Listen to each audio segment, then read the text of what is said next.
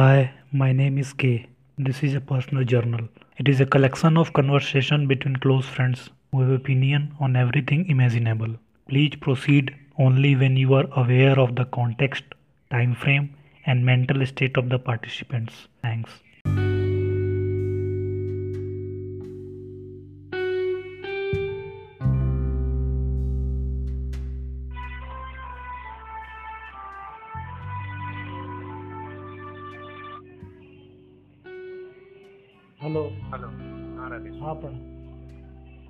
App का भी दिक्कत होता है ये ऐप थोड़ा ज़्यादा ये है। अच्छा। इंटरनेट से डायरेक्ट कॉल करने पर यही होता है रिकॉर्डिंग डायरेक्ट करने पर। हाँ, मैं सोच रहा था विकास को भी इसी में कॉल करने का लेकिन विकास का शायद क्या बोलते हैं? अभी शायद फ्री नहीं होगा मेरे हिसाब से। वो वो तो गाँव में ही है ना कि दिल्ली तो नहीं गया। नहीं अभी गाँव में ही है लेकिन कह रहा था कि अ, उसका जॉब ये हो गया ना उसमें। क्या हो गया? जॉब उसका निकाला था गवर्नमेंट में कहीं दिल्ली में ही? हाँ हाँ वो तो एज अ प्रोफेसर ना असिस्टेंट प्रोफेसर प्रोफेसर पता नहीं कौन सा लेकिन कह रहा था दिल्ली में कोई गवर्नमेंट में ही। हाँ। तो अ, उसी में था। तो कॉल लेटर आने वाला था मेडिकल वेडिकल हो गया था तब तक ये वायरस का ये हो गया। अच्छा इससे पहले तो असिस्टेंट प्रोफेसर के तौर पर ये था ना वो एक जामिया मिलिया नहीं जामिया ही फ़र्स्ट इन था उस यूनिवर्सिटी का पता नहीं उसी के बारे में है या किसी और जॉब में से क्या? है पीएचडी कर रहा था शायद पता नहीं। चलो एक और प्रोफेसर है उनके साथ वो करते रहता है रहता है अब बाकी क्या हो रहा है? कुछ नहीं चाय पी रहे बारिश हो रहा है? बारिश यहाँ भी हुआ है? बारिश तो दिन भर आज नहीं हुआ है। मतलब बादल लगा कर रखा है आसपास हो रहा होगा लेकिन यहाँ नहीं। मतलब कल बारिश हुआ था ना पूरा। हम्म। कल हुआ था रात को भी हो सकता है बादल तो पूरा है। यहाँ पर आज बारिश हो रहा है। अच्छा। तू क्या कर रहा है घर पे हाँ? घर पे है यही बस एक कंप्यूटर मेरा खराब हो गया था उसको बनवाने के लिए दो दिन से परेशान थे। लेकिन यहाँ फिर से लॉकडाउन शुरू कर दिया है। हाँ यहाँ मुजफ्फरपुर में भी आज हफ़्ता में दो दिन यहाँ लॉकडाउन रहेगा देखो ना। बिहार का तो ग्यारह जिला में तीन से चार दिन कहीं कहीं छः दिन भी लॉकडाउन है। यहाँ तो अपने आरोग्य सेतु पे देख रहे हैं तो एक किलोमीटर के अंदर और दो किलोमीटर के अंदर लगभग डबल हो गया है कोरोना से जो इन्फेक्टेड है। ये आरोग्य सेतु वाला ऐप काम करता है? जो यूज़ करता है उसके लिए करता है। मान ले तू अपना असेसमेंट डाल रहा है। तो तेरा क्या असेसमेंट है? नहीं है उस हिसाब से बताएगा कि सेफ़ है नहीं है। और ये तो बता देता है कि कितना लोग इन्फेक्टेड है तुम्हारे वन किलोमीटर में टू किलोमीटर में फाइव किलोमीटर में। क्या कि ये किसका रिपोर्ट हम पढ़ रहे थे बता रहा था कि ये इसको हैक किया जा सकता है। क्योंकि ब्लूटूथ पे शायद काम करता है ये ब्लूटूथ ऑन करने पे। हाँ हाँ। ब्लूटूथ और जीपीएस हाँ। तो जो तो अगर मान लो मैं पॉजिटिव हूँ और मैंने अपना नहीं ऑन के रखा है तो फिर किधर चलेगा वो तो है ना। वही वही वही लोग सही असेसमेंट करे तो या हो सकता है देख जिसका पॉजिटिव है उसको मैंडेटरीली वो आरोग्य सेतु में उसका अपडेट कर देता होगा क्योंकि पॉजिटिव पता चलने के लिए उसको तो गवर्नमेंट एम्प्लॉय से मिलना होता ही होगा ऐसा क्योंकि मैंडेटरी किया था ना सारे गवर्नमेंट स्टाफ्स को आरोग्य सेतु रखना मैंडेटरी है ये करना हम्म। मैंडेटरी और लोग भी अगर जागरूक है पक्ष तो दोनों है अब ये भी है कि इसका अभी तक लॉ के अंदर देखा जाए तो प्राइवेसी को भी ये करता है इससे नज़र रखा जा सकता है जो भी किया जा सकता है सरकार चाहे तो जीपीएस वगैरह इस्तेमाल कर रही है हर आदमी को ट्रैक कर सकती है। चीन में वही तो कर रहा है हर जगह कैमरा लगा चुका है। हाँ। चाइना तो अपना समझ के। अरे इस हफ़्ते तो पूछो नहीं ये विकास दुबे का इनकाउंटर और ये चाइना के साथ बॉर्डर का ये। हाँ, हमारा तैयारी कैसा चल रहा है? तैयारी ठीक है भाई वही आज इधर एक एसएससी का भी प्री आया मेरा छह तारीख को रिज़ल्ट देखे निकल गया फ़र्स्ट ईयर अब मैथ्स भी पढ़ना होगा। तो ये एसएससी कौन सा वाला है? ग्रेजुएशन वाला है? सीजीएल सीजीएल हाँ हाँ। ग्रेजुएशन वाला हाँ। इसका एग्ज़ाम टाइम से हो रहा है? इसका रूटीन टाइम से रिज़ल्ट आया है? हाँ अभी तुझको पिछले एक डेढ़ एक साल से पिछला जो हुआ है तो सही टाइम पे चल रहा है। टीसीएस लेता है ना अब दो बार से। उसके पहले ये लेता था क्या नाम है उसका? उसके उसके पहले शायद एसएससी एसएससी अब कैसे कंडक्ट कर उसके पहले हम सीरियसली दिए नहीं थे। एक बार 2015 में दिए थे बस। उसके बाद पिछला साल बढ़े थे ना 2018 में तो कंडक्ट ही नहीं हुआ था। उस समय केस ही चल रहा था। 2017 वाला रिज़ल्ट हाँ था ना। 2017 वाला उसी में मेरे हाँ। कॉलेज का एक दोस्त निकाला था उसका हाँ। इस साल उसका ज्वाइनिंग का क्लियर हुआ है सुप्रीम कोर्ट में केस था वही ना हाँ हाँ हाँ वही वही दो तीन साल तक उसका मामला फंसा रह गया हम्म। उसके चलते 2018 में कंडक्ट हुआ ही नहीं फॉर्म हम भी भरे थे 2018 में तो 19 में कंडक्ट हुआ 19 के जून में जबकि फॉर्म हम लोग भरे थे अगस्त वगैरह में तो उन्नीस वाले में क्या हुआ कि मेरा कॉल लेटर ही नहीं आया आठ नौ दिन मतलब दस दिन बारह दिन पहले एग्ज़ाम के पंद्रह दिन पहले देखना होता है ना कॉल हाँ। लेटर डालता है। तो हाँ। देखे तो मेरा फॉर्म ही रिजेक्टेड था पता ही नहीं चला क्या हुआ। एस एसएससी में प्रॉब्लम होता है कि पैसा डाल भी दो पैसा कट भी जाएगा तो तुम्हारा वहाँ जमा हुआ कि नहीं हुआ? नहीं तो इस हाँ इस बार भी ये प्रॉब्लम हुआ था पर 24 घंटे 48 घंटे का टाइम दिया बोला कि अगर पैसा कट गया है और फ़ी अगर नहीं दिखा रहा है तो आप ये कर सकते हैं। और दो तीन बार वेरीफाई करने का उसी इंटरफेस पे एप- अ, मतलब फैसिलिटी दिया था दो तीन तरह से वेरीफाई करने का। अ, कि मतलब फॉर्म सबमिट हो गया है कि नहीं फाइनल फॉर्म सबमिट हुआ है पेमेंट हो गया है कि नहीं सारा स्टेटस चेक कर लिया इस बार। हो सकता है पिछले बार भी स्टेटस में नो ही लिखा हो मेरी लापरवाही थी। तुम्हारी लापरवाही नहीं थी एसएससी की वेबसाइट का ये हाल है ना हाँ। कि कोई उस पर कुछ नहीं कर सकता। हाँ हाँ। आप फॉर्म भरने जाओ एस एस है एक यूपीएससी का है वेबसाइट कि कुछ ठीक है रेस्पॉन्सिव है तो बाकी जितने एसएससी के हैं। हाँ, ऐसा कभी यूपीएस इवन बैंक का भी ठीक ही है। बैंक प्राइवेट को दे चुका है पूरी हाँ। तरह से। हाँ हाँ। प्राइवेट वाले करते हैं तो एसएससी तो सबसे बकवास ये रेलवे का देखो एक साल से ऊपर हो चुका है। हाँ एनटीपीसी आ, बच्चे रो रहे हैं। और अब तो जो एम्प्लॉय भी हैं वो प्राइवेटाइजेशन के नाम पे रोज वो हड़ताल हो रहा है प्रोटेस्ट कि प्राइवेटाइज करने जा रहा है रेलवे। लेकिन देखो तो गवर्नमेंट का जो रोल है, वो बाकी अगर कंट्री से कंपेयर करें यूएसए से, माने चीन तो कंपेयर के लायक ही नहीं है। लेकिन चीन को ऐसे अब जैसे कोई भी देश को कंपेयर करने का, भारत के हिसाब से कोई देश अगर डेमोक्रेसी के लेंस से देखे तो कोई देश नहीं है कि हाँ ये डेमोक्रेसी है और दूसरा पॉपुलेशन इतना है। चीन के पास पॉपुलेशन है लेकिन वो डेमोक्रेसी नहीं है। यूएसए के पास। डेमोक्रेसी है। लेकिन वो पॉपुलेशन नहीं है। प्लस रिसोर्सेज बहुत ज़्यादा है। अब दूसरा मैं ये आज ये सोच रहा था कि जैसा यूरोप है या कई ऐसे देश हैं जो भारत से बहुत ज़्यादा प्रॉस्पर कर गए तो उन्होंने बहुत ही वार देखा है मतलब जितना भी उनका हिस्ट्री है पास्ट है वो काफ़ी मतलब उसमें परेशानी है शौक है। जैसे world war one world war two कई सारे उसमें अपने में लड़ाई हुए हैं ये हुए हैं। क्योंकि एक किताब भी मैं पढ़ रहा था एक फ्रांसिस फुकुयामा है उनका किताब का नाम भूल गया द वर्ल्ड करके हिस्ट्री है the history and the world करके कुछ नाम है किताब का। उसमें वो ये लिखा कि जो यूरोप है उसमें जो उनका पॉपुलेशन भी है वो पूरा होमोजीनियस है। ना उनमें कल्चर में उतना डाइवर्सिटी है ना उनके पॉपुलेशन के लैंग्वेज में या होता है ना सही बात है हाँ। इंडिया में इतना वैरायटी है एथनिक लोग हैं यहाँ के कल्चर इतना है कि उसी में परेशानी में लोग हम्म, परेशान बहुत इंटरनली इतना है। कि वो जो एक होता है ना कॉमन बना के लाइन बढ़ेंगे ही नहीं हाँ। और हमेशा समझो कि मतलब एक सर्किल है जिसका सारा पॉइंट लगभग पॉइंट जो एक चंक जो है हमेशा सेंटर से दूर ही भागता रहता है। बिल्कुल। हमको ये चाहिए हमको वो चाहिए। वो ऐसे में आधी एनर्जी तो सरकार की लगी रहती है। अभी नागालैंड का इशू है।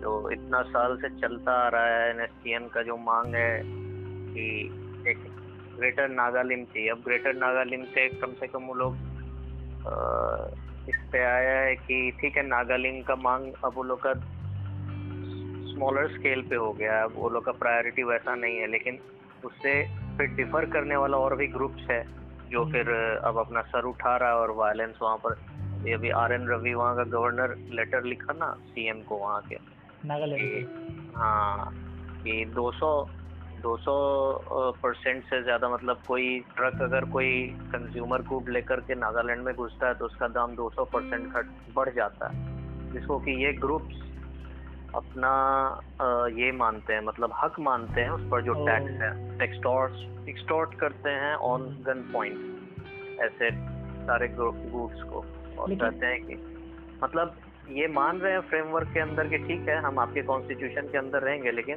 कम्प्लीटली अनकॉन्स्टिट्यूशनल इनका जो तरीका है सलीका है नहीं नहीं जैसे कि नागालैंड या कई नॉर्थ ईस्ट के स्टेट हैं उनको तो कई ट्राइब हैं जो उनको तो सेल्फ गवर्नमेंट का भी शायद उनका दिया हुआ हाँ, है हाँ, हाँ। आज़ादी उनका डिस्ट्रिक्ट। वो ऑटोनोमस है उनके कल्चर उनके। यहाँ भी लैंड वगैरह जो प्रॉपर्टीज़ है वो सेलेबल नहीं है बाहरी लोगों को क्योंकि मैं भी एक पढ़ रहा था इंडियन एक्सप्रेस में एक क्या बोलते हैं, नागा के ही बारे में।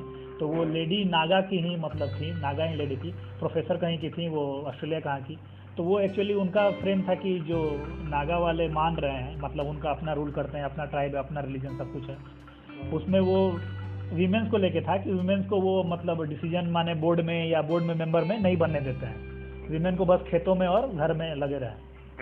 मतलब मेन वो बोर्ड में या उसके काम में डिसीज़न में वो नहीं जाना चाहते नहीं आने देते हैं उनको। अब बाकी तो वो सही है कि उनका जो नेचर इतना वायलेंट हो जाता है कि गवर्नमेंट को फिर एक्शन लेना पड़ता है। हाँ। गवर्नमेंट के एक्शन से याद आया कि एक मैं आज सुन रहा था पूजा मेहरा जर्नलिस्ट है। तो बात हो रही थी उन्नीस सौ इक्यानवे में जो लिबरलाइजेशन हुआ था उसमें नरसिम्हा राव को हीरो बनाने की कि उन्होंने भारत को इतना बड़ा ये किया। मतलब एक डिस्कोर्स चेंज कर दिया हिस्ट्री में परिवर्तन ला दिया। लेकिन वो बात है कि वो मजबूरी में किया। अगर वो नहीं करते तो भारत का बैलेंस ऑफ़ पेमेंट की स्थिति खराब थी। भारत कर्ज में डूबा हुआ था। भारत के पास रिज़र्व नहीं था कुछ नहीं था ज़िंदगी कैसे ही खराब थी? और वही तो हमारे देश की विडम्बना यहाँ पर जब तक पानी सर तक नहीं आता है रिफॉर्म्स नहीं आते हैं। बिल्कुल। नहीं तो ये जो चुन के आए हैं पॉलिटिशियन या जो हैं उनका हमेशा प्रायोरिटी ये रहा है। ये मेरे को बाद में रियलाइज़ हुआ है कि मेरा वोट इस पे बचेगा कि नहीं। हाँ। हाँ तो वो वो जर्नलिस्ट जो थी वो यही बात कह रही थी कि नरसिम्हा राव को ये लोग झूठ बना रहे हैं। वो पहली बार भी जब चुन के आया था तो वो डिसीज़न सिर्फ़ इसलिए नहीं लिया कि मेरा वोट बैंक चला जाएगा? और दूसरी बार उसको मजबूरी हो गई है डिसीज़न लेने की।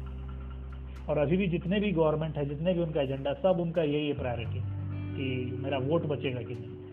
सही बात है। क्योंकि तुम देखो कि जो बीजेपी है वो जितनी अच्छे तरीके से मतलब जितना मैनेजमेंट करती है पार्टी का अपना उसका प्रचार मार्केटिंग मैनेजमेंट उतना अच्छा से अगर उसका पाँच परसेंट दस परसेंट भी गवर्नमेंट के प्रचार में मार्केटिंग में और उसके काम में ध्यान दे दे तब तो कितना बदल जाएगा। हाँ उसके क्या बोले? देखो तो एक एक हद तक देखा जाए तो एक्चुअली पता नहीं एक ट्रेंड सेट हो गया है। एक मैकिवेलियन प्रिंसिपल के बारे में जानता होगा। मैकिएवेली का जो प्रिंसिपल था कि एंड डिफाइन द मीन्स मतलब कि अब वही देखते हैं हम भी इस बारे में सोचते हैं कि क्या एक सरकार एक अच्छी सरकार जो है मान लो कि कोई एक लीडर जो चाहता है कि मेरा देश अच्छा करे तरक्की करे हर तरह से उसके लिए प्रायोरिटी आखिर क्या हो जाती है? कि देश की तरक्की या पावर में रहना। क्योंकि ये भी बात सच है कि देश की लॉन्ग टर्म तरक्की के लिए जिस तरह के हाल में इंडिया है इसको एक लॉन्ग टर्म हम्म, सरकार की ज़रूरत है जो इस तरह से सोचे चाहे वो कोई भी पार्टी हो। बिल्कुल। और और उसके बाद देखा जाता है कि फिर वैसा लीडर या वैसा लीडरशिप, क्योंकि लीडरशिप बहुत मायने रखता है। इंडिविजुअल्स को लाइन में रखने के लिए ही तो लीडर होता है, और लीडर अगर वैसा हो तो इंडिविजुअल्स भी वैसे होते हैं। तो उसके उस चक्के को घुमाने के लिए जो है, सो फिर क्या वो लीडर ये सोचे कि पार्टी पॉलिटिक्स ये बिना किए वो पावर में रह सकता है आज के दौर में जहाँ की सारे ऑपोजिशन जो उसके होंगे या जितने भी अदर राइवल पार्टीज़ होंगे वो तो अपना सारा दम लगाएँगे पावर में आने के। हम्म, क्योंकि सब कोई पावर हंग्री है। बिल्कुल बिल्कुल। और ऐसे में क्या होता है कि आजकल के दौर में कि अगर कोई नेता चाहे भी तो उसके लिए ढाई साल तो रख लो कि उसको पावर में रखने के लिए कदम उठाना होगा एटलीस्ट तो पता नहीं ये एक लीडरशिप की मजबूरी हो जाती है या क्या होता है? नहीं तो ये आप जो बात कह रहे हैं, बिल्कुल सही बात है। और यही जब 2014 में इलेक्शन हुआ था तो तुम जो लोग भले बीजेपी को वोट किए थे या नहीं किए थे मेजोरिटी जो थे 70 परसेंट मैं कहूँगा जो आबादी है इंडिया की, उनको यही आशा थी। क्योंकि जिस तरह का 2014 से पहले देखा था, वो यही देखा था तबाही। तो उनको यही आशा थी कि तुम सही कह रहा है कि भारत में एक स्ट्रॉन्ग लीडर और वो सब जितने हमारे डिफरेंसेस हैं, वो सब मिलने के लिए एक चाहिए जो सबको कॉमन पे लेके चले। तो इनको इतनी मेजोरिटी मिली, इतनी वोट मिली, इतना इनके पास पार्लियामेंट में सीट है कि कोई अपोजिशन के सामने तैयार ही नहीं हो सकता है और कंटिन्यू दो बार जीत भी चुके हैं चुके हैं। तो फिर ये रिफॉर्म लेने के जो है रिफॉर्म से डरते क्यों हैं? जो कंट्री के इंटरेस्ट में है, कोई भी अगर एक डिसीज़न इन्होंने लिया हो जो कंट्री के इंटरेस्ट में है जिसको लॉन्ग टर्म में फ़ायदा होगा कंट्री को चाहे लेबर से लेके चाहे इन्वेस्टमेंट से लेके चाहे कोई से भी लेके। वही यूएनओ वही डब्ल्यू एच ओ जो अब इनको प्रेस करता है कि इंडिया का इंडेक्स बढ़ गया है तो ये हर जगह छाप देते हैं कि भाई इंडिया का इंडेक्स बढ़ गया। और वही जब ये करता है कि इनका आपका ह्यूमन राइट गिर रहा है आप में लॉ नहीं है आपका स्थिति खराब है फॉरन स्टूडेंट गिर रहा है तब ये कहीं नहीं नज़र आते हैं। तब ये लगता है कि भाई ये परसेप्शन मैनेजमेंट और मार्केटिंग में इनका ज़्यादा ध्यान एक्चुअल रिफॉर्म से इनको कोई मतलब नहीं है। तो फिर तुम भी वही होगे जो पहली सरकार थी। वो भी पावर के लिए बनी हुई थी कोई दूसरा तरीका लगा रही थी तुम भी पावर के लिए बने हुए हो। तुम्हारा मसला दूसरा है उसका मसला दूसरा था। हम्म, इसके लिए गवर्नमेंट को चाहिए कि क्रिटिक्स को बोलने दें क्रिटिक्स को थोड़ी आज़ादी हो और क्रिटिक्स को थोड़ा जो भी न्यूज़पेपर होती है या जो लोग एक्चुअली सही बात को क्रिटिसाइज करते हैं उस पर थोड़ा निगाह रखें। अभी अभी देखो कल ही पढ़ रहे थे इस बारे में कि एक कमेटी सेटअप हुई थी। तो मैं भूल रहे हैं किस किस किस चीज़ के लिए जस्ट अभी अभी हाँ कोरोना वायरस वाला ना? नहीं कोरोना वायरस का नहीं था। हाँ। आ, तुमको इस चीज़ के लिए कमेटी सेटअप किया गया है। इन्वेस्टमेंट के लिए। एक सेकंड कोई इकोनॉमिक रिफॉर्म था या सोशल रिफॉर्म ही था शायद? हाँ तो, तो उन्होंने क्या किया कि आ, एक सेकंड देख कर बता हाँ criminal law reform criminal law reform पर एक कमेटी सेट की गई है और मिनिस्ट्री ऑफ़ होम अफेयर्स ये ऐसी कमेटी सेट करती है हाँ। तो उन्होंने बस जल्दी जल्दी में कमेटी सेट कर दी जिसमें कोई एक्सपर्ट नहीं है कोई मतलब जो रिप्रेजेंटेशन है उस कमेटी का बेसिकली हम्म, वो सारे तमगे के लोगों से होना चाहिए ना जैसे कि बिल्कुल बिल्कुल दलित मेंबर्स हैं विमेन हैं एलजीबीटी हैं हम्म। आप जिसको भी जिस चीज़ को भी आप जहाँ भी क्रिमिनल क्रिमिनल ट्रेड्स अपना हेड उठाते हैं या आपने जिस चीज़ों को क्रिमिनलाइज कर रखा है या डिक्रिमिनलाइज किया है जिस पर सवाल उठते हैं तो उन सारे जगहों से तमगे से रिप्रेजेंटेशन होना चाहिए पर बस नाम की एक कमेटी बना दी गई है क्योंकि उसको बहुत क्रिटिसाइज किया जा रहा है। एक्सपर्ट्स और ब्यूरोक्रेट्स फॉर्मर ब्यूरोक्रेट्स ही क्रिटिसाइज कर रहे हैं उसको। नहीं देखो ये क्रिटिक्स का जो बात है ये आप क्या बोलते हैं? जैसे कि हम घर में जैसे लेते हैं ना वीमेंस को लेके या नज़रिए को लेके प्रोफेशन को लेके। तो भाई ये दुनिया की तो बाद में हम नज़रिया देखेंगे ये अपने घर में ही हम देख सकते हैं। अगर तुम बीजेपी हाँ। को पार्टी को ले लो तो कितने बीजेपी के लीडर हैं मिनिस्टर हैं मेंबर हैं जिनका अपोजिट व्यू है। अगर कोई देश का मंत्री कह हाँ। दिया तो उससे हम हट के बोले उसका अलग एक व्यू है सोचने का। नहीं एक ऑर्डर मिला है ऊपर से सब वही राग गुनगुना रहे हैं। पार्लियामेंट से लेके बाहर तक लेके सब एक ही भाषा बोल रहे हैं। ये तुमने देखा है? मैं तो मैं जब पार्लियामेंट की जो होती है मीटिंग उसमें कोई भी फ़ील्ड का मिनिस्टर खड़ा हो जाए वो फॉरेस्ट का है चाहे लॉ का है चाहे किसी का है वो सबसे पहले अपने स्पीच की शुरुआत करता है कि प्रधानमंत्री जी हाँ, मोदी के अरे मार तुम्हारी क्या इंडिजिबिलिटी है? तुम्हारा क्यों तो एक्सपर्ट है? तुमको क्यों बनाया गया है मिनिस्टर? मेरे को तो ये समझ में नहीं आता है कि वो गुणगान करो तुम्हारा ठीक है पार्टी के लिए तुमको बने रहना है मिनिस्टर बने रहना है। लेकिन तुम्हारा तो इंडिविजुअल होता है ना। तो फिर देखो ये फ़ायदा मिल गया है उनको जो कॉम्पिटेंट नहीं है, जो हमेशा दूसरों पर ये करके अपना चले आ रहे हैं। तो एक लीडर के पीछे छुप गए हैं, वो लीडर बोले जा रहा है तो अच्छा भी वही सहेगा, बुरा भी वही सहेगा। तो यही हो जाता है, जब अच्छा होता है तो कैसे है कि सब कर दिए, हमारे मोदी जी सब कर दिए। और जब बुरा हो जाता है, तब बोलते हैं कि मोदी जी को नहीं बोलना चाहिए, मोदी जी को कैसे आरोप लगा दिए, मोदी जी को कैसे बोल दिए? तो इनका इंटरनल पार्टी में ही कोई इनका ये नहीं है डिसेंटिंग वॉयस है जो अलग अलग किसी का नज़रिया मिले। सब एक ही बात बोल रहे हैं। तो फिर बाहर के लोगों को ये क्या सुनेंगे जब अंदर का ही नहीं सुन रहा? है वही तो बात है कि अभी अभी देखो जब से कोरोना आया है तब से एमएलए का जो एक फंड होता है अपने अपने कॉन्स्टिट्यूएंसी में एमपीज का हम्म, वो फंड भी इन्होंने जो है सो कैंसिल कर दिया है। इस नाम में कि अभी फंडिंग की ज़रूरत कहीं और है। हालाँकि ये सारा का सारा जो है सो पहले से खेल किया हुआ है। ऐसे में तो आप फंडिंग प्रोवाइड नहीं करेंगे अपने एम को। तो जो वो अपने क्षेत्र में किसी तरह का वो एक्चुअली एग्जीक्यूशन करते हैं उनका उनको ग्राउंड नॉलेज है। आपको क्या ब्यूरोक्रेट्स होते हैं हाँ ब्यूरोक्रेट्स होते हैं उनके थ्रू ही उसका इम्प्लीमेंटेशन होता है।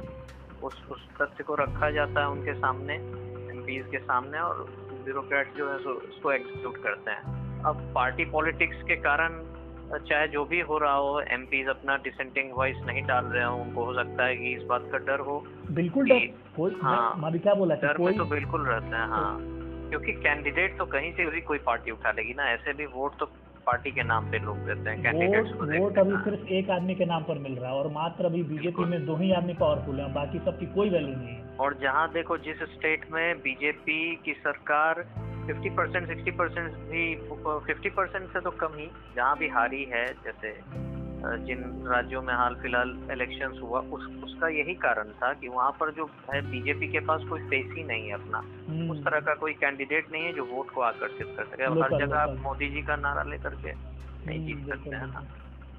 यही तो कारण है कि बंगाल में ऐसा नहीं है कि बंगाल में जो है सो ममता दीदी हाँ अ, हैं। जो है वो बहुत पॉपुलर हैं। उन- उनसे मतभेद रखने वाले की संख्या उठ रही है बढ़ रही है। दस साल में अभी तक बंगाल में जो है सो धीरे धीरे पैर पसार रहे हैं कहा जा सकता है बीजेपी लेकिन अभी तक तो नहीं हो पाया है और इससे पहले तो कभी नहीं हुआ था जब कांग्रेस सरकार वही हाल हमारे बिहार का। हाँ हमारे बिहार जी पंद्रह साल हो गया नज़र नहीं आ रहे हैं कहाँ है। हाँ। अब वो क्या लेके आएँगे चुनाव में? अक्टूबर में चुनाव होने वाला है कि हमने ये कर दिया वो कर दिया रोड बिजली तो बहुत दे दिया तो अब क्या करोगे? नौकरी कहाँ से आएगा हमारे? हर जगह। हर जगह तो सेंट्रल गवर्नमेंट अपना गेम किसी न किसी तरह से दूसरी तरह से खेल ही जा रही है। ये जो तुम कभी कह रहा था ना एमपी वाला मैं वही कह रहा हूँ कि ये जो पावर है इनके पास उसको ये लोग ऐसे पेंडेमिक में भी सेंट्रलाइज कर लिए हैं। हम्म, भाई जब तुम कोई स्टेट के पास जब तक फंड नहीं रहेगा तुमने वो अभी बैन लगाया था ना दो महीने क्या बोलते हैं लिकर का और इसका पेट्रोल का जब हाँ। फंड नहीं रहेगा तो वो डिस्ट्रीब्यूट क्या करेगा? वो खुद ही भिखारी हो जाएगा। वही तो बात है। अब जो पीएम केयर्स का फंड का पैसा भी है उसका क्या है ऑडिट है कोई उसका पूछने वाला नहीं है कैसे क्या हाँ। होगा। और ये बात एक सुना नाम सुना होगा बीजेपी का एक है जनरल सेक्रेटरी है वो शायद बीजेपी के। राम माधव नाम है। नाम सुना है? नहीं नाम तो नहीं उनका नहीं सुने हमको लगा तुम जेपी नड्डा का बात करने वाला जेपी नड्डा तो उनके बारे में जितना कम कहा जाए उतना बढ़िया है। अमित शाह ने उनको बना दिया है वो। जैसा अभी पुतिन ने 2036 तक कर लिया ना अपना कि हाँ। वही बने रहेंगे। तो वैसा ही उनको बना दिया है और बाकी अपना चलते जा रहा है। और दूसरा एक मैं अभी हाल में कोई सीरीज़ देखा है क्या? नहीं हाल फ़िलहाल लास्ट तो असुर देखे और मैंने डार्क देखा। उसी के टाइम एक पढ़ रहा था। कौन सा देखा? डार्क डार्क अच्छा अच्छा। उसका मैंने फ़र्स्ट सीज़न देखा था बहुत पुराना 2017-18 में आया था। अभी उसका हाल में सीज़न थर्ड आया था। एक और देखा पौधा। पौधा देखा है? पौधा हाँ, नाम सुना हूँ लेकिन देखा नहीं हूँ पौधा उसका भी सीज़न थर्ड आया अभी अभी बहुत बढ़िया है वो। डार्क काफ़ी फ़ेमस हुआ इंटरनेशनल काफ़ी सक्सेस मिला टाइम ट्रेवल के ऊपर। किस पे है? टाइम ट्रेवल के ऊपर है तीन जनरेशन मतलब नेटफ्लिक्स या प्राइम किस पे? नेटफ्लिक्स पे है। अच्छा अच्छा। वैसे आप ऐसे डाउनलोड कर सकते हैं कई जगह अवेलेबल है टेलीग्राम या उस तरह में। अच्छा अच्छा। तो उसी के टाइम में एक पढ़ रहा था कि जो इसके चेयरमैन है क्या नाम है उनका सेंट्रल फ़िल्म बोर्ड के अरे जो स्क्रिप्ट राइटर भी है और लिरिक्स लिखते हैं प्रसून हाँ जोशी हाँ प्रसून जोशी हाँ। उन्होंने एक इंडियन एक्सप्रेस में आर्टिकल लिखा था कि जो अब डिजिटल कंटेंट आ रहे हैं और OTT पे ऑन द टॉप प्लेटफॉर्म पे उसको रेगुलर करने की मतलब रेगुलेट करने की ज़रूरत है। तो बात ये उठती है बात सही है कि जितने डिजिटल पे हैं, अब उसमें दो ही तरह के हैं। या तो सेक्स दे दे, या वायलेंस मारपीट कर लो, या वही सब है, या गाली गलौज कर लो। सेवेंटी टू एट्टी परसेंट में वो अब हो गया है कि यही नेचुरल है। लेकिन बात है कि तुम रेगुलेट करोगे ऊपर से जो ऑर्डर आएगा, वो अपना नियम कानून चलेगा। और जो मार्केट या लोग खुद फ़िल्टर आउट करेंगे कि भाई ये वायलेंस बहुत हो गया, ये सब सीन बहुत हो गया, हम इसको नहीं देखेंगे हाँ। और नेटफ्लिक्स नहीं अभी नेटफ्लिक्स हो गया जी हो गया सोनी लिव हो गया एम एस प्लेयर हो गया मतलब बचा नहीं है इतने सारे इसमें आ चुके हैं कि हम्म, सब लॉन्च कर चुके हैं। और अब तो लॉकडाउन हो गया सिनेमा चल नहीं रहा। हम्म, अब अक्षय कुमार भी और ये सब अजय देवगन सब लेके आ रहे हैं। हाँ। अजय देवगन की फ़िल्म देखी क्या केसरी? केसरी अजय देवगन की कहा अक्षय कुमार की है नहीं भाई। अरे हाँ हाँ अजय देवगन की कोई दूसरी है क्या नाम उसका? अजय देवगन का। अभी हाल में बनाया था सैफ अली खान के साथ वो था और क्या नाम हाँ हाँ हाँ वो देखा। देखा है तुमने? तानाजी तानाजी। ताना देखा है तुमने? हम्म, देखा। कैसा फ़िल्म है? फ़िल्म स्टोरी वाइज हमको बहुत ज़्यादा ये नहीं किया वीएफएक्स ठीक है उसका। स्टोरी स्टोरी वाइज उतना इनरिचिंग नहीं लगा मतलब और बढ़िया हो सकता था। लेकिन दमदार है। अजय देवगन के जितने एक्टिंग के हमको लगा कि भाई बढ़िया एक्टर है एक्टर तो माने बढ़िया है उसमें कोई ये नहीं दो राय नहीं है लेकिन जो अब हमको लगता है कि एक्टर या सेलिब्रिटी के पॉलिटिक्स से कितना हम लोग को। कंपेयर करना चाहिए वो वो भगवा वाला डायलॉग ना डायलॉग की बात नहीं कर रहा हूँ मैं वो डायलॉग हाँ। मान लिया चलो एक डायलॉग मार दिया तुमने मैं ऐसे कई फ़िल्मों के नाम गिना सकता हूँ जो करंट देखते हुए माहौल को वो हाँ। पूरा कैचिंग किए हुए हैं चाहे पैसे से चाहे इससे चाहे इससे हाँ हाँ जॉन अब्राहम का तो सारा पिक्चर अभी। जॉन लेकिन जॉन अब्राहम एज ए क्या बोलते हैं पर्सन या पर्सनालिटी खुलकर कभी ऐसा बाहर नहीं निकलता है जिस तरह ये अजय हाँ हाँ। जिस तरह ये अजय देवगन और ये अक्षय कुमार खुल के बाहर निकलते हैं। हाँ वो कभी आपको सामने आके ट्विटर पे अब जैसे अक्षय कुमार वो कल तक टिकटॉक पे इंडियन गवर्नमेंट का ये कर रहा है और आज टिकटॉक बैन है। हाँ हाँ। अब बताइए अक्षय कुमार उस तरह कर रहा है अजय देवगन अक्षय कुमार से प्रॉब्लम ये है कि भाई, आपके पास कैनेडियन सिटीजनशिप है तो आपने छुपाया क्यों इतने दिन? और अजय देवगन अभी जो गलवान इंसिडेंट हुआ है, उसमें फ़िल्म बनाने वाले हैं। तो हमको तुमको कितना एग्री होता है कि ये पॉलिटिक्स हमको कंपेयर करना चाहिए? अब मैं तो करने लगा हूँ, जैसे ये करना चाहिए। सिटीजन है वो इंडिया का और उस पर उसके पास एक ज़रिया है जिससे वो बहुत बड़ा वॉइस है भाई इसके पास और प्लेटफॉर्म हो गया।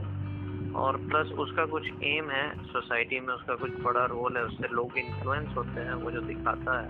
अगर हमारे चारों तरफ़ अगर हम फ़िल्म इंटरटेनमेंट के लिए देखने जाते हैं और उसमें भी हम अगर ये देख कर आते हैं कि मोदी भक्ति देख कर आते हैं या किसी पार्टी का प्रोपेगेंडा देख कर आते हैं तो ज़ाहिर सी बात है कि एक एक साइड एक मतलब ये एक सोसाइटी में डिवाइड क्रिएट और ज़्यादा कर देगा मतलब उस सेक्टर को उस सेक्टर को इसको यूज़ करने की ज़रूरत क्यों पड़ी? हमको ये समझ में नहीं आया कि आप क्या बोलते हैं हम ये सिर्फ़ ज़रूरत की बात नहीं लगती है ज़रूरत तो होगी ही और सब अपना फ़ायदा उस तरह से देखने लगते हाँ, हैं वही बात। पॉलिटिकली बिल्कुल अभी बिल्कुल। अभी देखो एन सुब्रमण्यन को तो जानते हो गए एम सुब्रमण्यन एन एन है एन है प्रॉपरली भूल जाते हैं हम। अरे वो स्पोक्स पर्सन है ए, इसके बीजेपी के। स्पोक्स पर्सन है हाँ हाँ और वो economic- है। एमपी भी है। अरे वो जो पगला सुब्रमण्यम स्वामी। हाँ सुब्रमण्यन अरे वो पागल है। पता नहीं हाँ क्या बोल रहे हैं? क्या क्या हुआ? हम पॉलिटिशियंस को बहुत ज़्यादा फॉलो नहीं किए हैं लेकिन पॉलिटिशियंस का क्या बोलते हैं उसको ज़रूर फॉलो करते हैं। हम्म, चाहे चाहे वो शशि थरूर रहे हों या सुब्रमण्यम स्वामी उन्होंने आज ही ट्वीट किया है कि तीनों खान मस्केटियर्स नाम हम्म। दिए वो हम्म, तीनों का जितना सारा अ, मतलब जैसे उनको दुबई वगैरह में बंगलो वगैरह ऑफर्ड है और ये सब हाँ वो सारा चीज़ उनका इन्वेस्टिगेट किया जाना चाहिए। सीबीआई और एफसीआरए जैसे एक्ट के तहत और इन्वेस्टिगेटिंग एजेंसी के द्वारा कि कहाँ कहाँ कैसे कैसे उन्हें मिला है क्यों मिला है किसने दिया है। क्योंकि आज ही पढ़ा होगा इधर सुन रहा होगा कि राजीव गांधी फंड ट्रस्ट को जो हम्म। है और वैसे तीन एनजीओज को जो है होम मिनिस्ट्री स्कैन करेगी hmm, foreign contribution regulation act के तहत। और उसी पे आज आया भी था करंट अफेयर इसलिए आज वो एक्ट भी पढ़े थे ठीक है। तो वही बात है। तो ये लोग क्या कर रहे हैं कि किसी भी सोसाइटी के किसी भी स्ट्रेटा से देखो तो उठा करके और मतलब एक अब तो ज़्यादा हो रहा है यार अब तो हद पार हो रहा है कि मतलब लोग में डिवाइड क्रिएट किया जा रहा है। खान है तो उसको इन्वेस्टिगेट करो। अजय देवगन है अक्षय कुमार है वही बात तो उसको उसको जो है सो अपने साइड करो। या तो ये लोग पैसे देते हैं या तो किसी तरह का वादा करते हैं? क्योंकि देखो आजकल के दौर में अक्षय कुमार हो या अजय देवगन हो ये लोग अब हमको नहीं लगता है कि इस तरह का आदमी बन गया है। ये लोग सिर्फ़ एक इंडिविजुअल एक्टर नहीं है बिल्कुल। बीस साल पहले था। ये लोग हो गए हैं बिजनेसमैन मैं वही बात कह रहा हूँ इनको हाँ। किसी से मतलब नहीं है। इनको। सिर्फ़ अपने पैसे और प्रॉफिट से मतलब है। जो भी करंट ट्रेंड चलेगा ये लोग उसके साथ हो जाएँगे। हम्म, इनको कोई मतलब नहीं है कि हम हिंदू के समर्थक हैं कि हम पिछड़ों के समर्थक हैं तो हम आज भारत के चिंतक दीपिका पादुकोण को ही देख लो छपाक को- मूवी कोई भी एक्टर के सामने। कोई भी एक्टर वो कभी सोचा समाज के चिंतित नहीं है। लेकिन उस तरह से परेशानी तो हर किसी को होती है भाई कोई भी इंसिडेंट होगा भारत में परेशान तो हर कोई होगा। लेकिन वो हाँ। किस तरह से ये करता है कि हम उससे प्रॉफिट कमा लें फ़िल्म बना हाँ। लें। और जैसे एक फ़िल्म आई थी उरी। हाँ। अब वो फ़िल्म का मैंने शुरुआत में हाल में ही दस मिनट या पाँच मिनट देखा था। तुमने देखा उरी? हाँ हाँ उड़ी हॉल में देखा कैसा लगा? पापा पापा मम्मी सभी लोग। फ़िल्म तो- ज़बरदस्त है। फ़िल्म तो ज़बरदस्त है फ़िल्म को बनाया भी ज़बरदस्त है। और देखो तो हम बहुत माइन्यूटली उस समय उन एक्टर्स का जो उस फ़िल्म को प्रमोट कर रहे थे उसको उसको उस उन लोग को भी स्टडी कर रहे थे कि वो क्या बोलते हैं कितना बोलते हैं। तो अब चाहे ये लोग अभी अभी फ़िल्म इंडस्ट्री में आए हैं इनको उतना उससे मतलब नहीं है। हम्म, और देखे हम कि वो फ़िल्म की टीम जो थी हम्म, वो एक, किसी भी तरह की कंट्रोवर्सी अवॉइड कर रही थी। वहाँ पर मीडिया उनसे फालतू के सवाल कर रही थी कि ऐसा नहीं लगता है एक इंटरव्यूअर पूछ रही थी उनसे कि आज तक या जी न्यूज़ की शायद की ये जिंगो स्टिक नारा है या ये है। तो उस पर जो आप लोग कह रहे हैं भारत माता की जय तो हम उसको थोड़ा प्रॉपरली जज किए। तो देखो ट्रेंड के साथ तो आजकल सब कुछ क्वेश्चनेबल हो गया है। और। ये- बात बिल्कुल ये नहीं है कि ट्रेंड का फ़ायदा अपने पिक्चर में लोग उठाते हैं या नहीं उठाते उठाते ही हैं सब चाहते हैं। जिस तरह का माहौल रहता है उस तरह की फ़िल्में बनती है। आज से नहीं हो रहा है हमेशा से हो रहा है। लेकिन लेकिन देखा जाए तो अगर आप पिक्चर को ठीक से देखें और देखें कि क्या उसने जानबूझकर वो चीज़ें डाली हुई अगर कोई अगर कोई सीनियर ऑफिसर अपने कमांडो से सर्जिकल स्ट्राइक को अंजाम देने से पहले भारत माता की जय का नारा लगा रहा है तो ये तो बिल्कुल फीजेबल है यार ऐसा होता है। आर्मी नहीं नहीं वो तो भाई वो तो समझ नहीं आ रहा भाई आर्मी है तो वो तो अपना नारा लगाएगी ही। लगाएगी हाँ। वो तो कोई भी नारा लगाए कहीं जय माता दी लगाते हैं कहीं भारत माता जय वो तो वंदे हाँ। मातरम कहीं कुछ भी लगाए। उनका वॉर क्राई है बहुत हाँ, पहले से। है वो सब तो गिवन है लेकिन मैं शुरुआत के दस मिनट में देखा उसमें मैं उसी में मैंने वो ऑफ़ कर दिया मैं यूट्यूब पे देख रहा था। उसमें था कि वो पहला जाते हैं वो लोग है ना कि क्लियर करके आते हैं वो विकी कौशल सब जाके। मार के हाँ। आते हैं। तो जब वो लोग उनको बुलाया जाता है पता नहीं दिल्ली में कहाँ तो आते हैं हमारे जो मोदी जी का एक कॉपी है और एक हाँ हमारा हाँ वो वो उन दोनों का चेहरा देख के मेरा ये हो गया स्विच ऑफ़ हो गया मूड। मैं बोला ये दोनों कहाँ से आ गए? और हाँ, और ये। वो अब बाद में मैंने ध्यान से देखा तो वो परेश रावल था। हाँ वो परेश रावल प्ले जो अजीत डोवल का रोल प्ले कर रहा है। चलो कोई बात नहीं फ़िल्में हैं तो जैसे भी हों बननी चाहिए। बाद में उसको नेशनल अवार्ड भी मिल गया। नहीं फ़िल्म की लेकिन अ, मेरे को ये यहाँ पर पॉलिटिसाइजेशन शुरू होता है अवार्ड्स में नेशनल अवार्ड ऐसे भी मेरे को भरोसा नहीं रहा। मैं अब नेशनलिस्टिक फिल्म्स को ये अवार्ड्स दे दो मतलब तुरंत से उसको अ, क्या उसको कहते हैं बेस्ट एक्टर बेस्ट मूवी का अवार्ड दे दो। नहीं तो एक नया नई नई नई कैटेगरी इजाद कर दो पॉपुलर कैटेगरी तुम देखो सोशल कैटेगरी टॉयलेट को सोशल कैटेगरी में अवार्ड मिला। ऐसी नई नई कैटेगरीज इजाद हो रही है। अरे फ़िल्म है तो फ़िल्म में देखिए कि आपने फ़िल्म के लिए अवार्ड रखा है तो। आप ये देखिए कि फ़िल्म कैसी है और उसको अवार्ड दीजिए। और फ़िल्म एक होती है कि वेल मेड वो हर एंगल से लगे कि हाँ जिसको नहीं भी पता है इस मतलब सिचुएशन के बारे में वो कॉन्टेक्ट नहीं जानता है कि क्या है पर यहाँ की पॉलिटिक्स वो भी इस फ़िल्म को देखे। तो लगे कि हाँ। ये फ़िल्म अच्छी बनी है। तो उरी को मैं उस कैटेगरी में रेट करता हूँ कि हाँ वो फ़िल्म अच्छी बनी है। अच्छी बनी है वो पॉलिटिक्स अगर उसको हटा भी थे मैं नहीं मानूँ पॉलिटिक्स फिर भी वो फ़िल्म की क्वालिटी मेरे को दस मिनट देख के लगा ना वो शुरुआत का जो एक्शन फ़िल्म था वो लगा कि हाँ बिलीवेबल क्वालिटी उसकी बिलीवेबल है और इंडिया में शायद वॉर मूवी या ऑपरेशन पे कोई वैसी मूवी हाँ, वैसी बनी तरह नहीं। की अभी बनी नहीं है। वो एक मॉडर्न वॉरफेयर तकनीक को दिखाए। नाइट विजन का शायद उपयोग पहला फ़िल्म था हिंदी जिसमें हुआ है जबकि नाइट विजन कितने साल से डेकेड से यूज़ में है और वेस्टर्न कंट्रीज़ में तो शायद 2500 साल से तीसों साल से। हाँ सही था अमेरिका में देखो अमेरिका में कितनी फ़िल्में बनती हैं जो उनके आर्मी को इसको ग्लोरीफाई करती हैं कि वो हाँ। कहीं चले गए हैं पूरे देश को अफ्रीका देश को बचा लिए हाँ, तो। न्यूक्लियर अटैक से बचा लिए मतलब कुछ भी स्पेस में जाके बचा लिए सब कुछ बचा लिए। भारत में ऐसा नहीं एक बॉर्डर है तो एक एलओसी कारगिल है तो उसमें हमको लगता है कि उसको लोग ज़्यादा एसोसिएट करते हैं एक नोस्टैल्जिया के रूप में कि भाई देश से हमारा लड़का छूट गया है जाके सेवा कर रहा है। हाँ। इससे नहीं सर करते कि हमारा देश जाके लड़ा है पाकिस्तान से। हाँ। एसोसिएशन ज़्यादा इससे है कि हमारा एक साथी या हमारा घर का एक आदमी दूर है हमसे। हम्म, उससे ज़्यादा हम फ़िल्म को ज़िक्र करते हैं बजाय इसके कि वो हम भारत देश लड़ रहा है। हाँ। जीत गया पाकिस्तान। अमेरिका में वो सब फ़िल्में नहीं बनती है कि वो दूर गया है। वियतनाम वार में भले बनती उस समय के फ़िल्म में पढ़ रहा था।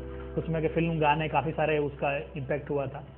भारत में ऐसे नहीं भारत में ये वाली पहली फ़िल्म जो तुम कह रहे हो ना ये शायद हाँ। पहली होगी। ये सीधे वार को डिबिट करते हैं कि हाँ भाई लड़ाई हुआ है हमने जीता अटैक किया टेररिस्ट को किया किया। हम्म, बाकी फोकस उस पर हाँ मेन उसका ये सब्जेक्ट है। बाकी स्पेशल छब्बीस आई थी वो भी काफ़ी अच्छी फ़िल्म थी। बेबी आई थी। हम्म, वो भी काफ़ी अच्छी फ़िल्म थी। और फिर एक हॉलीडे भी आई थी। हॉलीडे भी, भी अच्छी फ़िल्म थी हॉलीडे अच्छी है लेकिन थोड़ा ज़्यादा आइडियलिस्टिक इंटरटेनर है। हम्म। बेबी जैसा बेबी जैसा हाँ बेबी जैसी फ़िल्म नहीं थी। बेबी जैसी लगी रियलिस्टिक हाँ। नहीं हाँ। बेबी लगता है कि बिल्कुल।